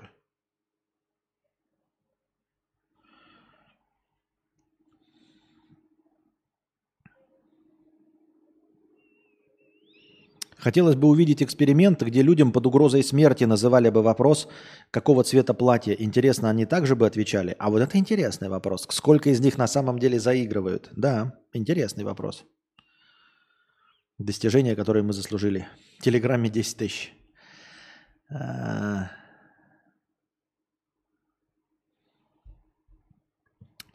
Так.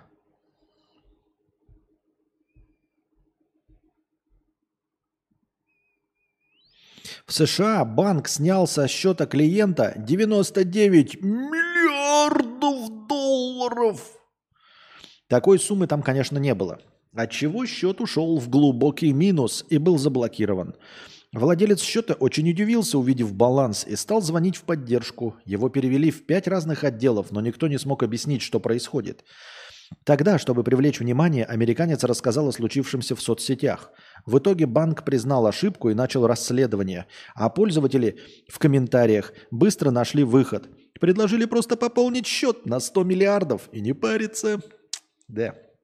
Ну вот смотрите, э, да, действительно нужно выходить в соцсети и привлекать внимание э, вот в таких случаях. А когда не было соцсетей, когда был вот на заре интернета, и вот тебе отняли тоже какая-то компьютерная ошибка, минус 99 миллиардов. Ну ты позвонил, тебя отфутболили из одного отдела в другой, в третий, в четвертый, в пятый, и никто тебе э, ответа дать не может, и всем похуй. Сейчас хорошо в Твиттере обосранном написал, постарался порепостить везде, в ТикТоке, Ютубе и прочие запрещеннограммы, и привлек внимание, и начали, поди ты, твою проблему решать. А если бы не было инструментов, то что?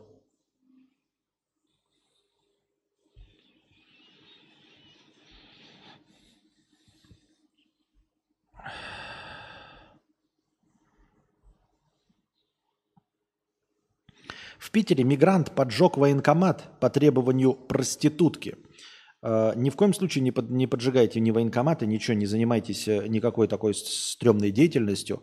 И даже если вы думаете, что вы поджигаете что-то другое, вообще, ребята, поджигательством не занимайтесь. Ни под каким соусом. А, Никакие полицейские, я не знаю, может быть, это, конечно, да, очевидные факты должны быть, но лучше вам знать. Ни в какой стране, вне зависимости от того, где вы находитесь, не совершайте никаких правонарушающих поступков, а, даже если вас к этому призывают спецслужбы этой страны. Спецслужбы, э, бандиты, полицейские, никому не верьте. Нет, настоящий э, служитель правопорядка никогда не позволит вас, э, не попросит вас украсть, ограбить, поджечь, еще что-то такое сделать незнако- незаконное. Не может он и не имеет права потребовать у вас совершать незаконные действия. Ну, за исключением одним, и вы это знаете. Он может потребовать вас пойти э, убивать других людей на территории там, другого государства. Это да. Но во всех остальных случаях нет. А, и то не представитель власти как таковой, там, не полицейский, никто этого не может сделать. То есть вас могут там, законодательно принудить, но, но, но никаким другим способом. Поэтому ни под каким соусом, блядь, не надо ничего поджигать. Никого. Полная хуйня же. Ой. Э, Девронбе- Давронбек, имя такое, хотел трахнуть Путану. Блять, нихуя себе новости пишут. Перевел ей бабки и ждал ее приезда. Но девушка ему написала, что ее сутенер забрал все бабки и ему необходимо отомстить. Мигранты попросили бросить коктейль Молотова в окно обидчика, но на самом деле это оказался военкомат. Иностранного специалиста, иностранный специалист, так теперь это называется, да?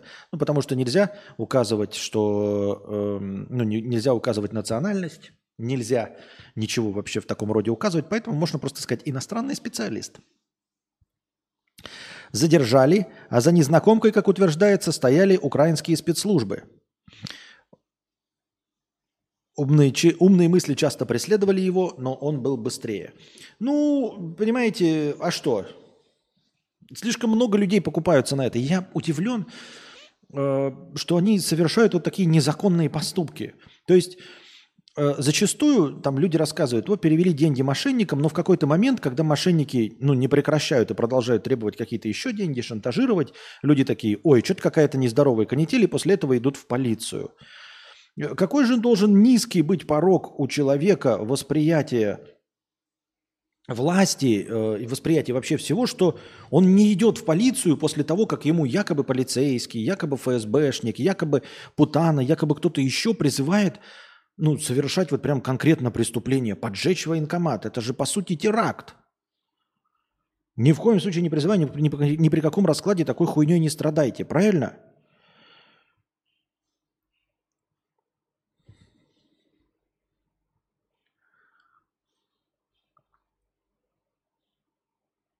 Вот, и, как я уже говорил, когда люди там отдали миллион, два, три, а потом такие, ну нет, ну четвертый миллион уже точно, это, это, же, это же уже, это же уже, ну, выше всяких, ну, выходит за всякие пределы разумного.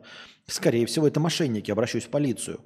А тут люди такие, отдал деньги проститутке, потом проститутка сказала, «Под- ты в какой момент такой, да что-то здесь не так.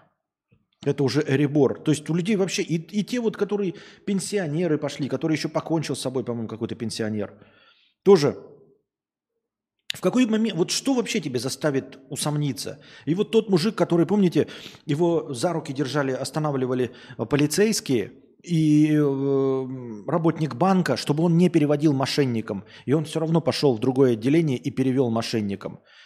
Какой, ну, где лимит-то? Где та граница, которую ты не готов перейти?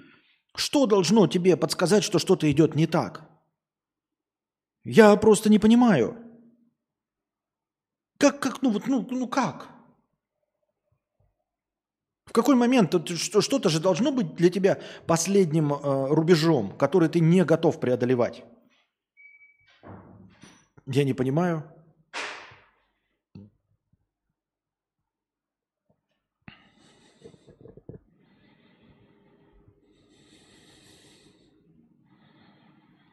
Костя, хочу фоткой похвастаться. Покажешь ее за донат? Ну, смотря что, что за фотка, если она ничего не нарушает, то покажу. Если ничего не нарушает, никакие, никого не оскорбляет. Слушай, подожди, фотография, если ничего не нарушает и никого не оскорбляет. А, ну получается нет, тогда не покажу, потому что не бывает таких фотографий. Ну, Это же не может быть. Я не прес- Подожди, то есть я тоже сра- сразу представляю, да? Например, вот фотография белой стены. А почему белая? Почему стена белая, блядь? Да? Цветок, да, например. А чем овощ хуже? А чем овощ хуже, да? А вообще цветок напоминает мак. Это что, пропаганда? Вот ты еще гонишь, что ли? Наркотикосодержащие продукты. Хуй знает. Да? Например, планета Марс. А почему не Сникерс, да, например? Что ты имеешь против Сникерса? Скажут люди сразу. Звездное небо, например, сфоткаешь. Это ты намекаешь на звездно-полосатый флаг, мразь, блядь, госдеповская? Блядь, нихуя. Вот что можно сфотографировать, чтобы никто не оскорбился? Ага. Даже не знаю. Не представляю вообще.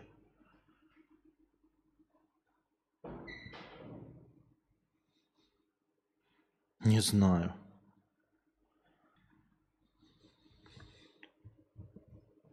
Что это за фотка может быть такая? Я не могу себе придумать. Ой. Что там, Настя? Не, Не, сейчас слушать надо? А.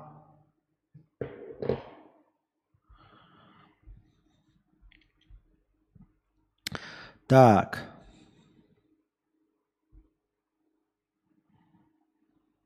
Чек из туалета. Дуг- Дуг-дуг пишет. Чек из туалета. Хм. Ну, во-первых, там в чеке, скорее всего, черным по белому написано. Черным по белому. И вообще, в какой валюте чек? Ты на что намекаешь? На разницу э, в курсах доллара и рубля? Подначиваешь, да? Что ли? Может, фо- фото мамы с грудничком? Ты что, гонишь, что ли, фото мамы с грудничком? Нихуя себе. А ты вообще, чем ты докажешь, что это мама, а не старая педофилка? А? Нихуя себе фото мамы. с- Ты что, гонишь, что ли? Вообще неоднозначно. Во-вторых, если ребенок, а если у него нету этих звездочек на глазах, это значит, что его сглазить могут же. Ну, извините меня, нет.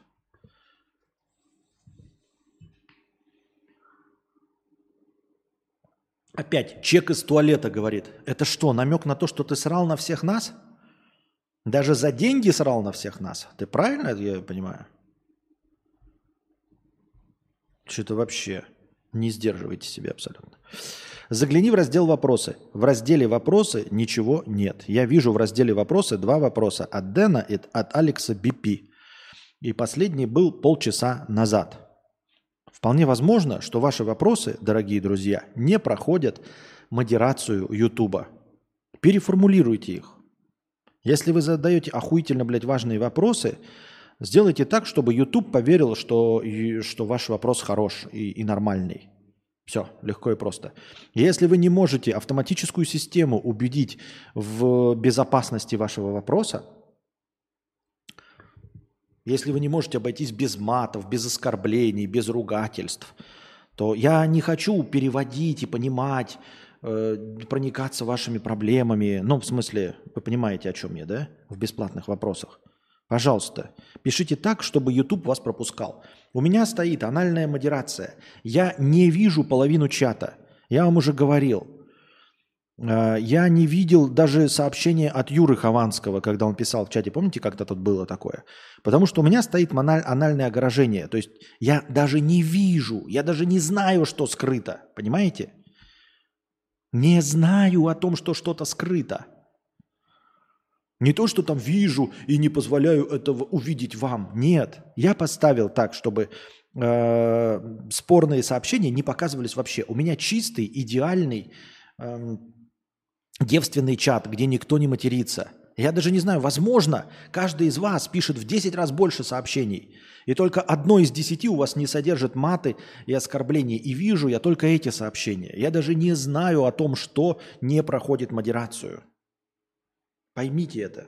Поэтому я при всем желании, типа, ой, ну ты можешь же мое сообщение одобрить? Не могу, я его не вижу. Сколько зрения, ой, зрения, сколько зрителей у нас в Твиче, кстати? Блин, точно, я не знал, что синие вопросы нельзя с матом. Я думал, я забанен. Нет, просто я не вижу. Ведь говорю, у меня в разделе ча вопросы, у меня сейчас два вопроса. Дэн спрашивает, чтобы что, и, и я на него отвечал. И второй вопрос про звуковую иллюзию Лорел и Яни и про цвет э, платьев. Все, больше вопросов там нет. 14, спасибо большое. Там здравия желал я в вопросах и в чате. Там мата не было. Бот или YouTube блокируют их по каким-то причинам. И я не знаю, по каким причинам. У кого-то 14, у кого-то 17 показывает. Непонятно. Идем дальше, дорогие друзья. Так, новый день, новые доносы. Ох, надо нам читать новости про доносы. Ну что мы не знаем про доносы? Люди доносят, да. Плохие люди, э, дети своих э, родителей, внуки своих бабушек и дедушек. Их бабушки, дедушки и, возможно, старые родители доносили при Сталине. Эти люди доносят сейчас. Почему им не быть? Яблоко от яблони никогда далеко не падало, поэтому это печально, да? Культура доносительства сильна э, на территории Российской Федерации. Очень сильна. К сожалению.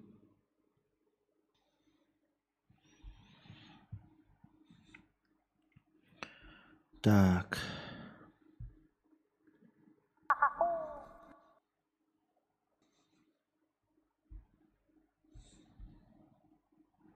Отправил фото в повестке. Я в море с веслом и самолетом. Блин. Ну слушай, я не могу показать эту фотку. Я не могу показать эту фотку. Потому что я не знаю, ты ли это, друг мой. И не подставляешь ли ты кого-нибудь. Предположим, этот человек скрывается от кого-нибудь. И предположим, он не хочет, чтобы э, люди знали, где он находится. А ты показываешь э, принародную фотографию человека э, с однозначно идентифицируемым местом. Вот, поэтому, ну серьезно, Кирилл, если это ты, хорошая фотка, наверное. Там самолет еще на фоне летит. Судя по раскраске, самолет этого S7 Airlines – Зелененький такой. Э, Смысл в том, что ты прикольно поймал садящийся самолет, он же садящийся, потому что с шасси. Понимаешь? Но я не могу себе позволить, я не знаю, ты ли это, друг мой. Покажи хотя бы весло. Да зачем нам весло?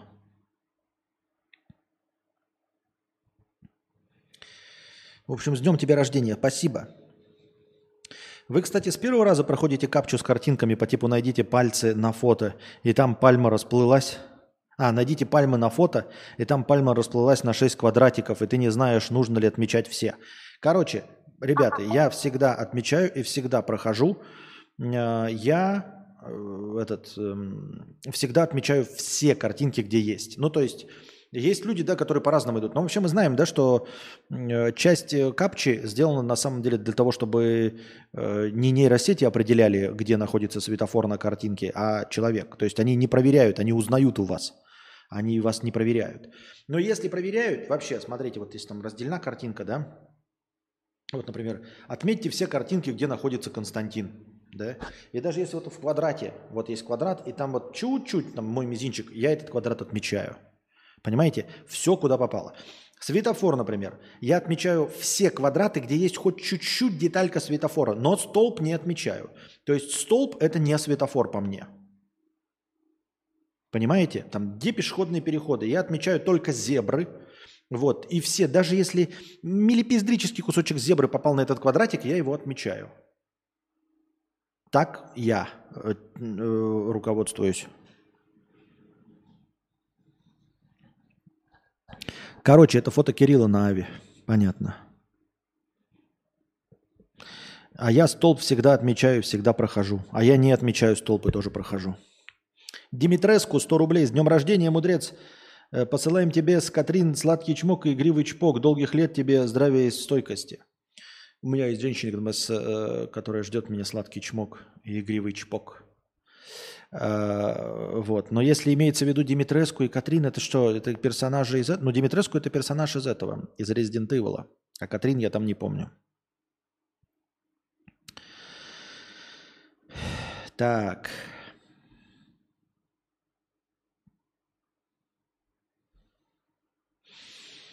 Так.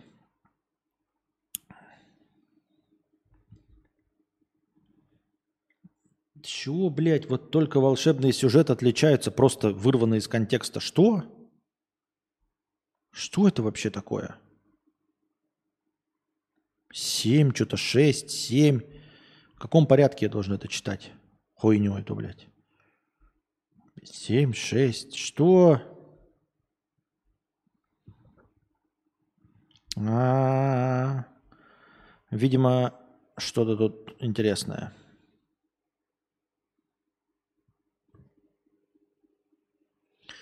А, Какой-то иноагент написал, судя по всему, статью о том, что э, семь недетских сюжетов э, в русских сказках, которые советский филолог нашел в русских сказках. Баба Яга – это кадавр в гробу. Семь недетских сюжетов – так. Короче, недетские сюжеты в русских сказках. Ну, мне кажется, это не особенно э, оригинально, не особенно э, как-то там. Как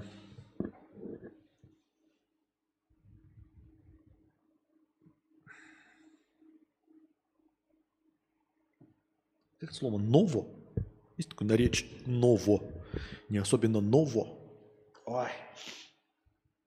Потому что статей э, о том, э, какими на самом деле кровожадными были сказки Ганса Христиана Андерсона, какими кровожадными были первоисточники сказок братьев Грим, мы все это знаем. И насколько народные сказки на самом деле кровожадные, э, и чем заканчивались э, русалочки, чем заканчивался мальчик с пальчик, мы тоже все это читали, помним и знаем.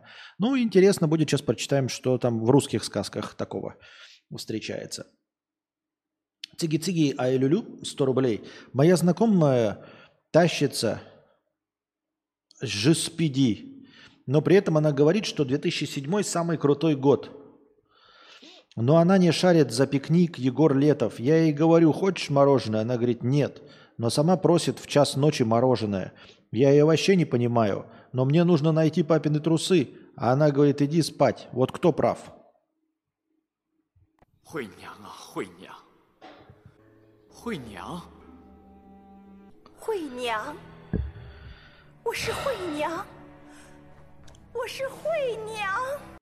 Индийские сказки более кровожадные.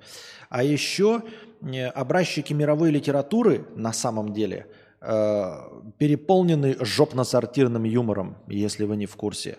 Вот когда только появлялись фильмы м, «Американский пирог», очень популярно было на территории Российской Федерации писать вот какие вот пропащие американцы. И до сих пор принято э, кидаться говном, пресловутым говном в голливудскую кинопродукцию, что, дескать, вот у них в комедиях жопно-сортирный юмор. Там Адам Сэндлер про жопу и говно шутит, э, все молодежные комедии про жопы, дресню и говно, вот куда мы катимся, не то, что в литературе. И хотелось бы обратить ваше внимание, что помимо классической русской литературы, э, ну, давайте не будем брать Достоевского, где там тоже трупы и говно есть, но в очень малом количестве. А, Например, пердежом переполнен Дон Кихот. Ну, просто там, там дохуя пердеша и говна и мочи. Там, насколько я помню, я начал, начинал только читать. Помню, там одна из сцен, где Санчо Панса стоял и, по-моему, то ли ссался, то ли срался, держа э, лошадь Дон Кихота. Он не мог отойти, поэтому то ли обкакался, то ли описался. Э, знаменитое тоже классическое произведение, написанное, бля, пять, веков назад, Гаргантюа и Пантагрюэль, тоже переполнено пердежом и говном. То есть там постоянно кто-то срет, кого-то измазывает говном и пердят только в путь. То есть э, жопно-сортирный юмор это, это то, что есть у людей. Люди никуда не растут и не меняются. Вы понимаете, что точности так же, как пять веков назад люди убивали друг друга на войнах, они и сейчас, вы скажете, опять он завел шарманку. Нет, я просто вот аналогия. Та- так и сейчас люди убивают друг друга на войне. И точности так же, когда они сидят мирно, они смеялись над э, говном и пердежом, и точности так же сейчас смеются над говном и пердежом. Это величайший юмор. Не какие-то там стендапы, не какие-то там сетапы, панчлайны, э, трехэтажный метамодерн. Это никому не интересно. Посмеяться э, людям, э, для того, чтобы посмеяться, людям ну- нужно говно и пердеж. Вот. И когда вам кто-то высоколобый будет говорить, что вы там типа, ой, же у тебя шутки про говно, блядь, вы напомните, что Франсуа Рабле, э, там на 40% весь юмор Гаргантюа и Пантагрюэль был построен на говне и пердеже. Вот. И Мигель, как там, де Сервантес в своем Дон Кихоте тоже шутил про говно и пердеж. А человек, который говорит вам, что про говно шутки какие-то не такие, это ограниченный человек. Вот именно он и литературно ограничен, потому что если бы у него был широкий кругозор, он бы об этом знал, но он не знает, потому что он читал Пауло Коэльо, в котором мало кто какается. А Пауло Коэльо потому и не классик мировой литературы, потому что у него никто не какается. Вот если какается, то это Гаргантюа и Пантагрюэль. Вот если какается, то это Дон Кихот. Это э, памятники мировой литературы. Если в вашей книге никто не обосрался, с чего вы взяли, что вы вообще останетесь в веках?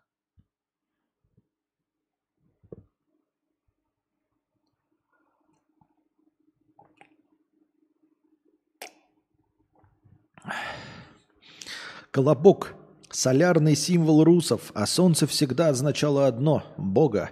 Поэтому все хотели съесть колобка, тем самым проявляя свое стремление к познанию божественной части своей души. Зачем я это написал? Пишет Карамазяка. Мы согласны с тобой. Я удалил лицо. Покажешь теперь? Я удалил лицо. Сейчас открою, а там, знаете, блин, какая-нибудь кровавая хуйня, блядь, со срезанными лицами. Ну давай, давай. Наверное, да. Ну да. Ну давайте покажу, попробую, что. Я не знаю, а почему ты хочешь так, чтобы я поделился этой картинкой-то? В чем прикол?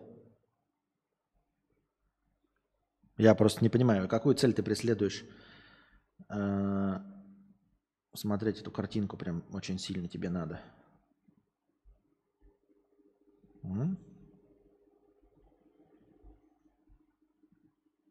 Вот она, картинка, которую хотел показать нам Кирилл. Посмотрите. Надеюсь, ничего незаконного нет. Ну, короче, сообщаю всем э, своим эм, кураторам, которые за мной следят. Вот, товарищ майор, я, честно, не вижу в этой картинке ничего э, предосудительного. И Если это какая-то подстава, то очень сложная подстава. Может быть, конечно, ты передаешь там в бинарном коде этой картинки какой-то пароль для своих этих, для своих э, звероящеров. Но тут ещё мои все, полномочия все. С днем рождения. Проживаем лайки, господа. 100 рублей с покрытием комиссии. Спасибо большое. Жесть. Пиздец. Чел бе- без головы. Уже жалоба улетела. То есть, знаешь, хотел как лучше, обосрался еще больше, блядь. А. Ребята, это не кровожадная картинка, это мы скрыли голову на самом деле.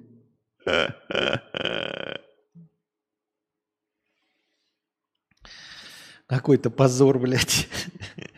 Все равно получилось. Хотел как лучше, а получилось как всегда. Ладно. Стали бы вы читать детям сказку, герой которой отправляется в загробный мир? Почему нет? А как вам Иван Дурак, который совершает жертвоприношение на могиле отца? Советский филолог и фольклорист Владимир Проп спешит вас удивить, именно на таких сказках выросли мы и многие поколения до нас. Не рассказывайте об этом детям, пока не подрастут. Сапоги железные. Первое. Нужны для путешествия в загробный мир. Помните, как в сказках главный герой отправляется в путь, но перед этим собирается, берет посох, хлеб, сапоги. Лягушка там э, так вообще предлагает Ивану Царевичу износить железные сапоги и сгладать три железные просфоры в поисках царевны. Объяснение пропа. На самом деле герой отправляется в загробный мир. Раньше умерших не только на Руси действительно снабжали сапогами, посохом и хлебом. Наши предки верили, что все это пригодится в посмертном путешествии. Никто не знал, сколько оно продлится, отсюда и преувеличения, которые часто встречаются в сказках. Сапоги становятся железными, крепкими для долгой носки, а хлеба сказочный герой сразу берет три пуда, почти 50 килограмм. Второе. Тридесятое царство. Тридесятое царство – это царство мертвых. Именно туда на тщательно, так тщательно собирается герой. Царство находится очень далеко от отчего дома, иногда под землей или на горе, и отделено от остального мира дремучим лесом. Часто оно описывается как заведомо несуществующее место. Именно там живут змей и волшебная царица. Животные там говорят и понимают речь, и все вокруг сделано из золота. Попасть туда можно так же, как мертвые попадают в иной мир, на ладье. Викинги клали мертвецов в лодку и отправляли в море. В Древней Греции был миф о Хароне, переправляющем мертвецов через реку забвения Лету. А также надев шкуру животного, оседлав его или превратившись в него. Существовало поверье, что люди после смерти перерождаются в животных, поэтому у некоторых народов было принято зашивать мертвецов в шкуры – То есть просто выдуманная фигня. То есть, ты, ну, я понимаю, загробный мир там тоже можно отправиться, но об этом можно написать прямым текстом. Не выдумывать никакие сложные схемы. Избушка на курьих ножках. Это портал в загробный мир. Все в загробный мир? Что-нибудь поумнее загробного мира будет? Русский дух – это запах живого человека. Его чувствуют мертвые. Живет в избушке на курьих ножках – Конечно, тоже не совсем обычные существа. Баба-яга – костяная нога, из угла в угол, нос в потолок врос. Ничего не напоминает? Проб утверждает, что так выглядит труп в гробу, у кого еще нога костяная и нос в потолок врос. Баба-яга – охранительница царства мертвых. В сказках она часто слепа, но сразу замечает чужака. Фу, фу, фу, русским духом пахнет. Проб пишет, что она различает людей, конечно, не по национальному признаку, а по шкале живой-мертвый. Русский дух – это запах живого человека. Так, соревнование на луках – это конкурс, кто отправится на тот… Понятно, все однобокое. Тот свет, тот свет, тот свет. Все это у него через, э, через мир мертвых.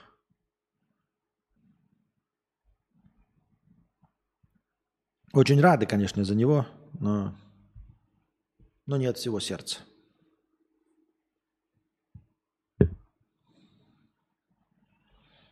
Так.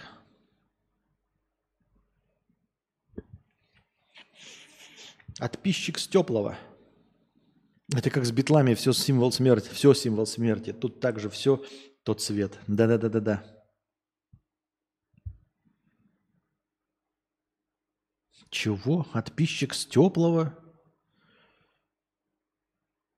Если помнишь меня, это твой отписчик с теплого. Хорошо. Спасибо. Пояснять не будем. Во первых строках поздравляю тебя с рождением. Э, и приближением того, чего мы здесь с нетерпением ожидаем. Моя история знакомства с творчеством КК начинается, наверное, году э, в 17-18. После карпоток и очевидных вещей вкатился в стримы. Тогда мне было одиноко, не с кем было поговорить, и в целом на душе скреблись кошки. Я работал, собирал копейки на чай, на сахар. Многочасовые стримы спасали от дурных мыслей и помогали коротать бесконечные дни и ночи. Мне было тяжело и физически, и морально, но я все равно верил в успех. Скоро поднимусь, еще поднажму, и вот-вот со дня на день не за горами настоящая яркая жизнь, думал я. Еще чуть-чуть и сразу в рай, и жизнь удалась, what a beautiful life. Шли года, и вот мне уже 26, я все так же на успокоительном эфире Константина. Чего я добился за эти годы? Ни богатства, ни отношений, ни крутых тачек, ни балдежа. Хотел запустить блог на YouTube и подкаст, но и этого не реализовано. Стартовал несколько раз, но, естественно, эти старты были не своевременные, ничего не пошло. В общем и целом, мой персонаж не прокачан. Раньше было относительно спокойное время для затевания чего угодно, кто бы знал. А сейчас война, которая, естественно, навалилась грузом на мою и без того измотанную нервную систему и психику. Не забывайте, ребята, что сейчас есть шорцы и тикток. Вообще ничего думать не надо. Любую идею, идею реализуйте. Потому что выстрелить может, ребят, все что угодно. Понятия не имею я, что будет хорошо, а что плохо. Вон разбогател человек на разбитых бутылках. И у вас есть шансы. Не надо ждать какого-то эм, более удачного времени, э, подходящего. Не нужно ждать момента, не нужно продумывать никакую идею. Делайте как есть, здесь и сейчас. Вы скажете, а чего ж ты? А у меня нет никаких идей для шорцев и э, тиктока. Все, что я хотел, я сделал. Меня не выстрелило, но может у вас выстрелит. Потом будете меня содержать. Бу- Будете, как знаете, как у знаменитых писателей есть эти покровители, вот богачи-покровители. Там, значит, писатель этот э, дохнет с голоду, и тут покровитель такой, о, я помню, в детстве читал твои рассказики. И потом до конца жизни его содержат. Для этого, для человека это копейки. А писатель продолжает творить. Ох. Есть, конечно, мелепестрическая ложка меда в бочке, сами знаете с чем. Кое-какой баланс для зачинания маленького бизнеса. Набил его путем истощения ресурса организма. Но есть проблема. Я больше ничего не хочу. И не мечтаю. Мой друг говорит, что сам себя враг, что я сам себе враг и утонул в своих размышлениях и негативе. Мол, слишком себя опекаю, стараюсь перекрыть все прорехи, и в оконцовке просто устаю от подготовки к старту чего угодно, и это похоже на правду. Я стартовал бизнес перевозок три или четыре раза. Блог и подкаст тоже не раз. Однако сейчас вымотался да нельзя. Да нельзя. И больше ничего не хочу, кроме вечного сна. Не знаю, зачем написал это нытье, с какой целью. Наверное, просто хотел снабдить донат тупым текстом. У меня получилось. Спасибо тебе, Константин. Было бы скучно без тебя. Хорошо, что ты родился. Понятно. Ну, слушай, как я уже и говорил, пробуй, да. И, понятное дело, я не знаю, мотиватор это или нет. А, не надо а, заранее готовиться к какому-то идеальному результату. Лучше здесь и сейчас кое-как, чем идеально, хорошо и никогда. Вот, просто пробуй и все. Ну, накопил денег. Ну, профукаешь их ты на следующую попытку бизнеса. Но, блядь, заново накопишь. Делов-то лет еще немало, немного, нем- немало, нем- немного. И- а уж что касается творчества и подкастов там и все, надо идти, наверное, сейчас в современном мире надо идти по пути наименьшего сопротивления и как можно быстрее пробовать во всех вот этих шорцах, тиктоках и всем остальном. Я так думаю.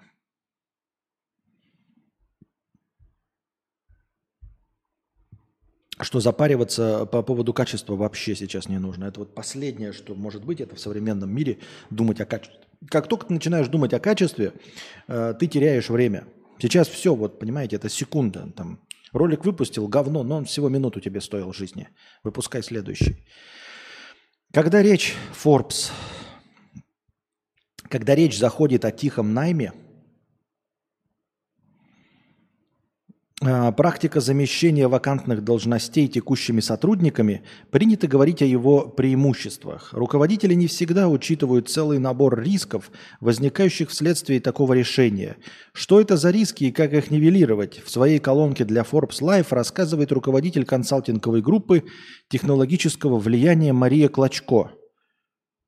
Чего, блядь? Тихий найм, практика замещения вакантных должностей текущими сотрудниками.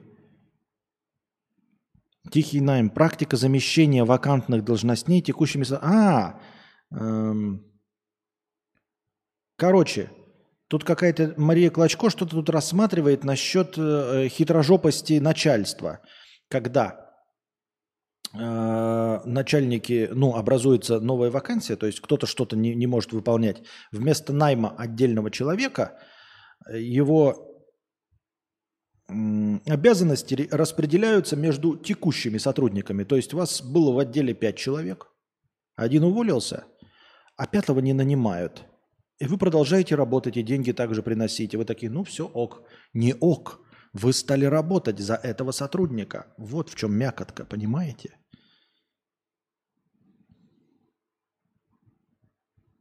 Не, ну это, конечно, хорошо.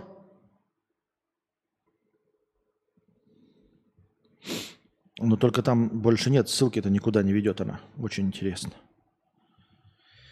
Ой, ребята, давайте тогда день рожденьевый стрим, пожалуй, да, у нас настроение еще осталось, 3700. А, Сегодняшний подкаст вполне себе приличный, на 2.26. Просто я хочу продлить, э, чтобы завтра с начала стрима, я надеюсь, что вы мне накидаете, конечно, подарочных донатов и все остальное, но продолжение э, днерожденного стрима будет завтра. Поэтому накидывайте хорошее настроение на подкаст завтрашний. А он начнется с 3700, ну и плюс э, межподкастовые донаты. Сегодня мы посидели с вами 2 часа 27 минут. Это вполне себе хорошо. По-моему, даже без перерывов, да? Поэтому э, содержательно, что вам послушать до завтрашнего дня, есть. Вернемся завтра. Готовьте ваши вопросики, готовьте ваши донатики на прямой эфир. Начнем завтра, надеюсь, не поздно. А пока держитесь там. Всего хорошего.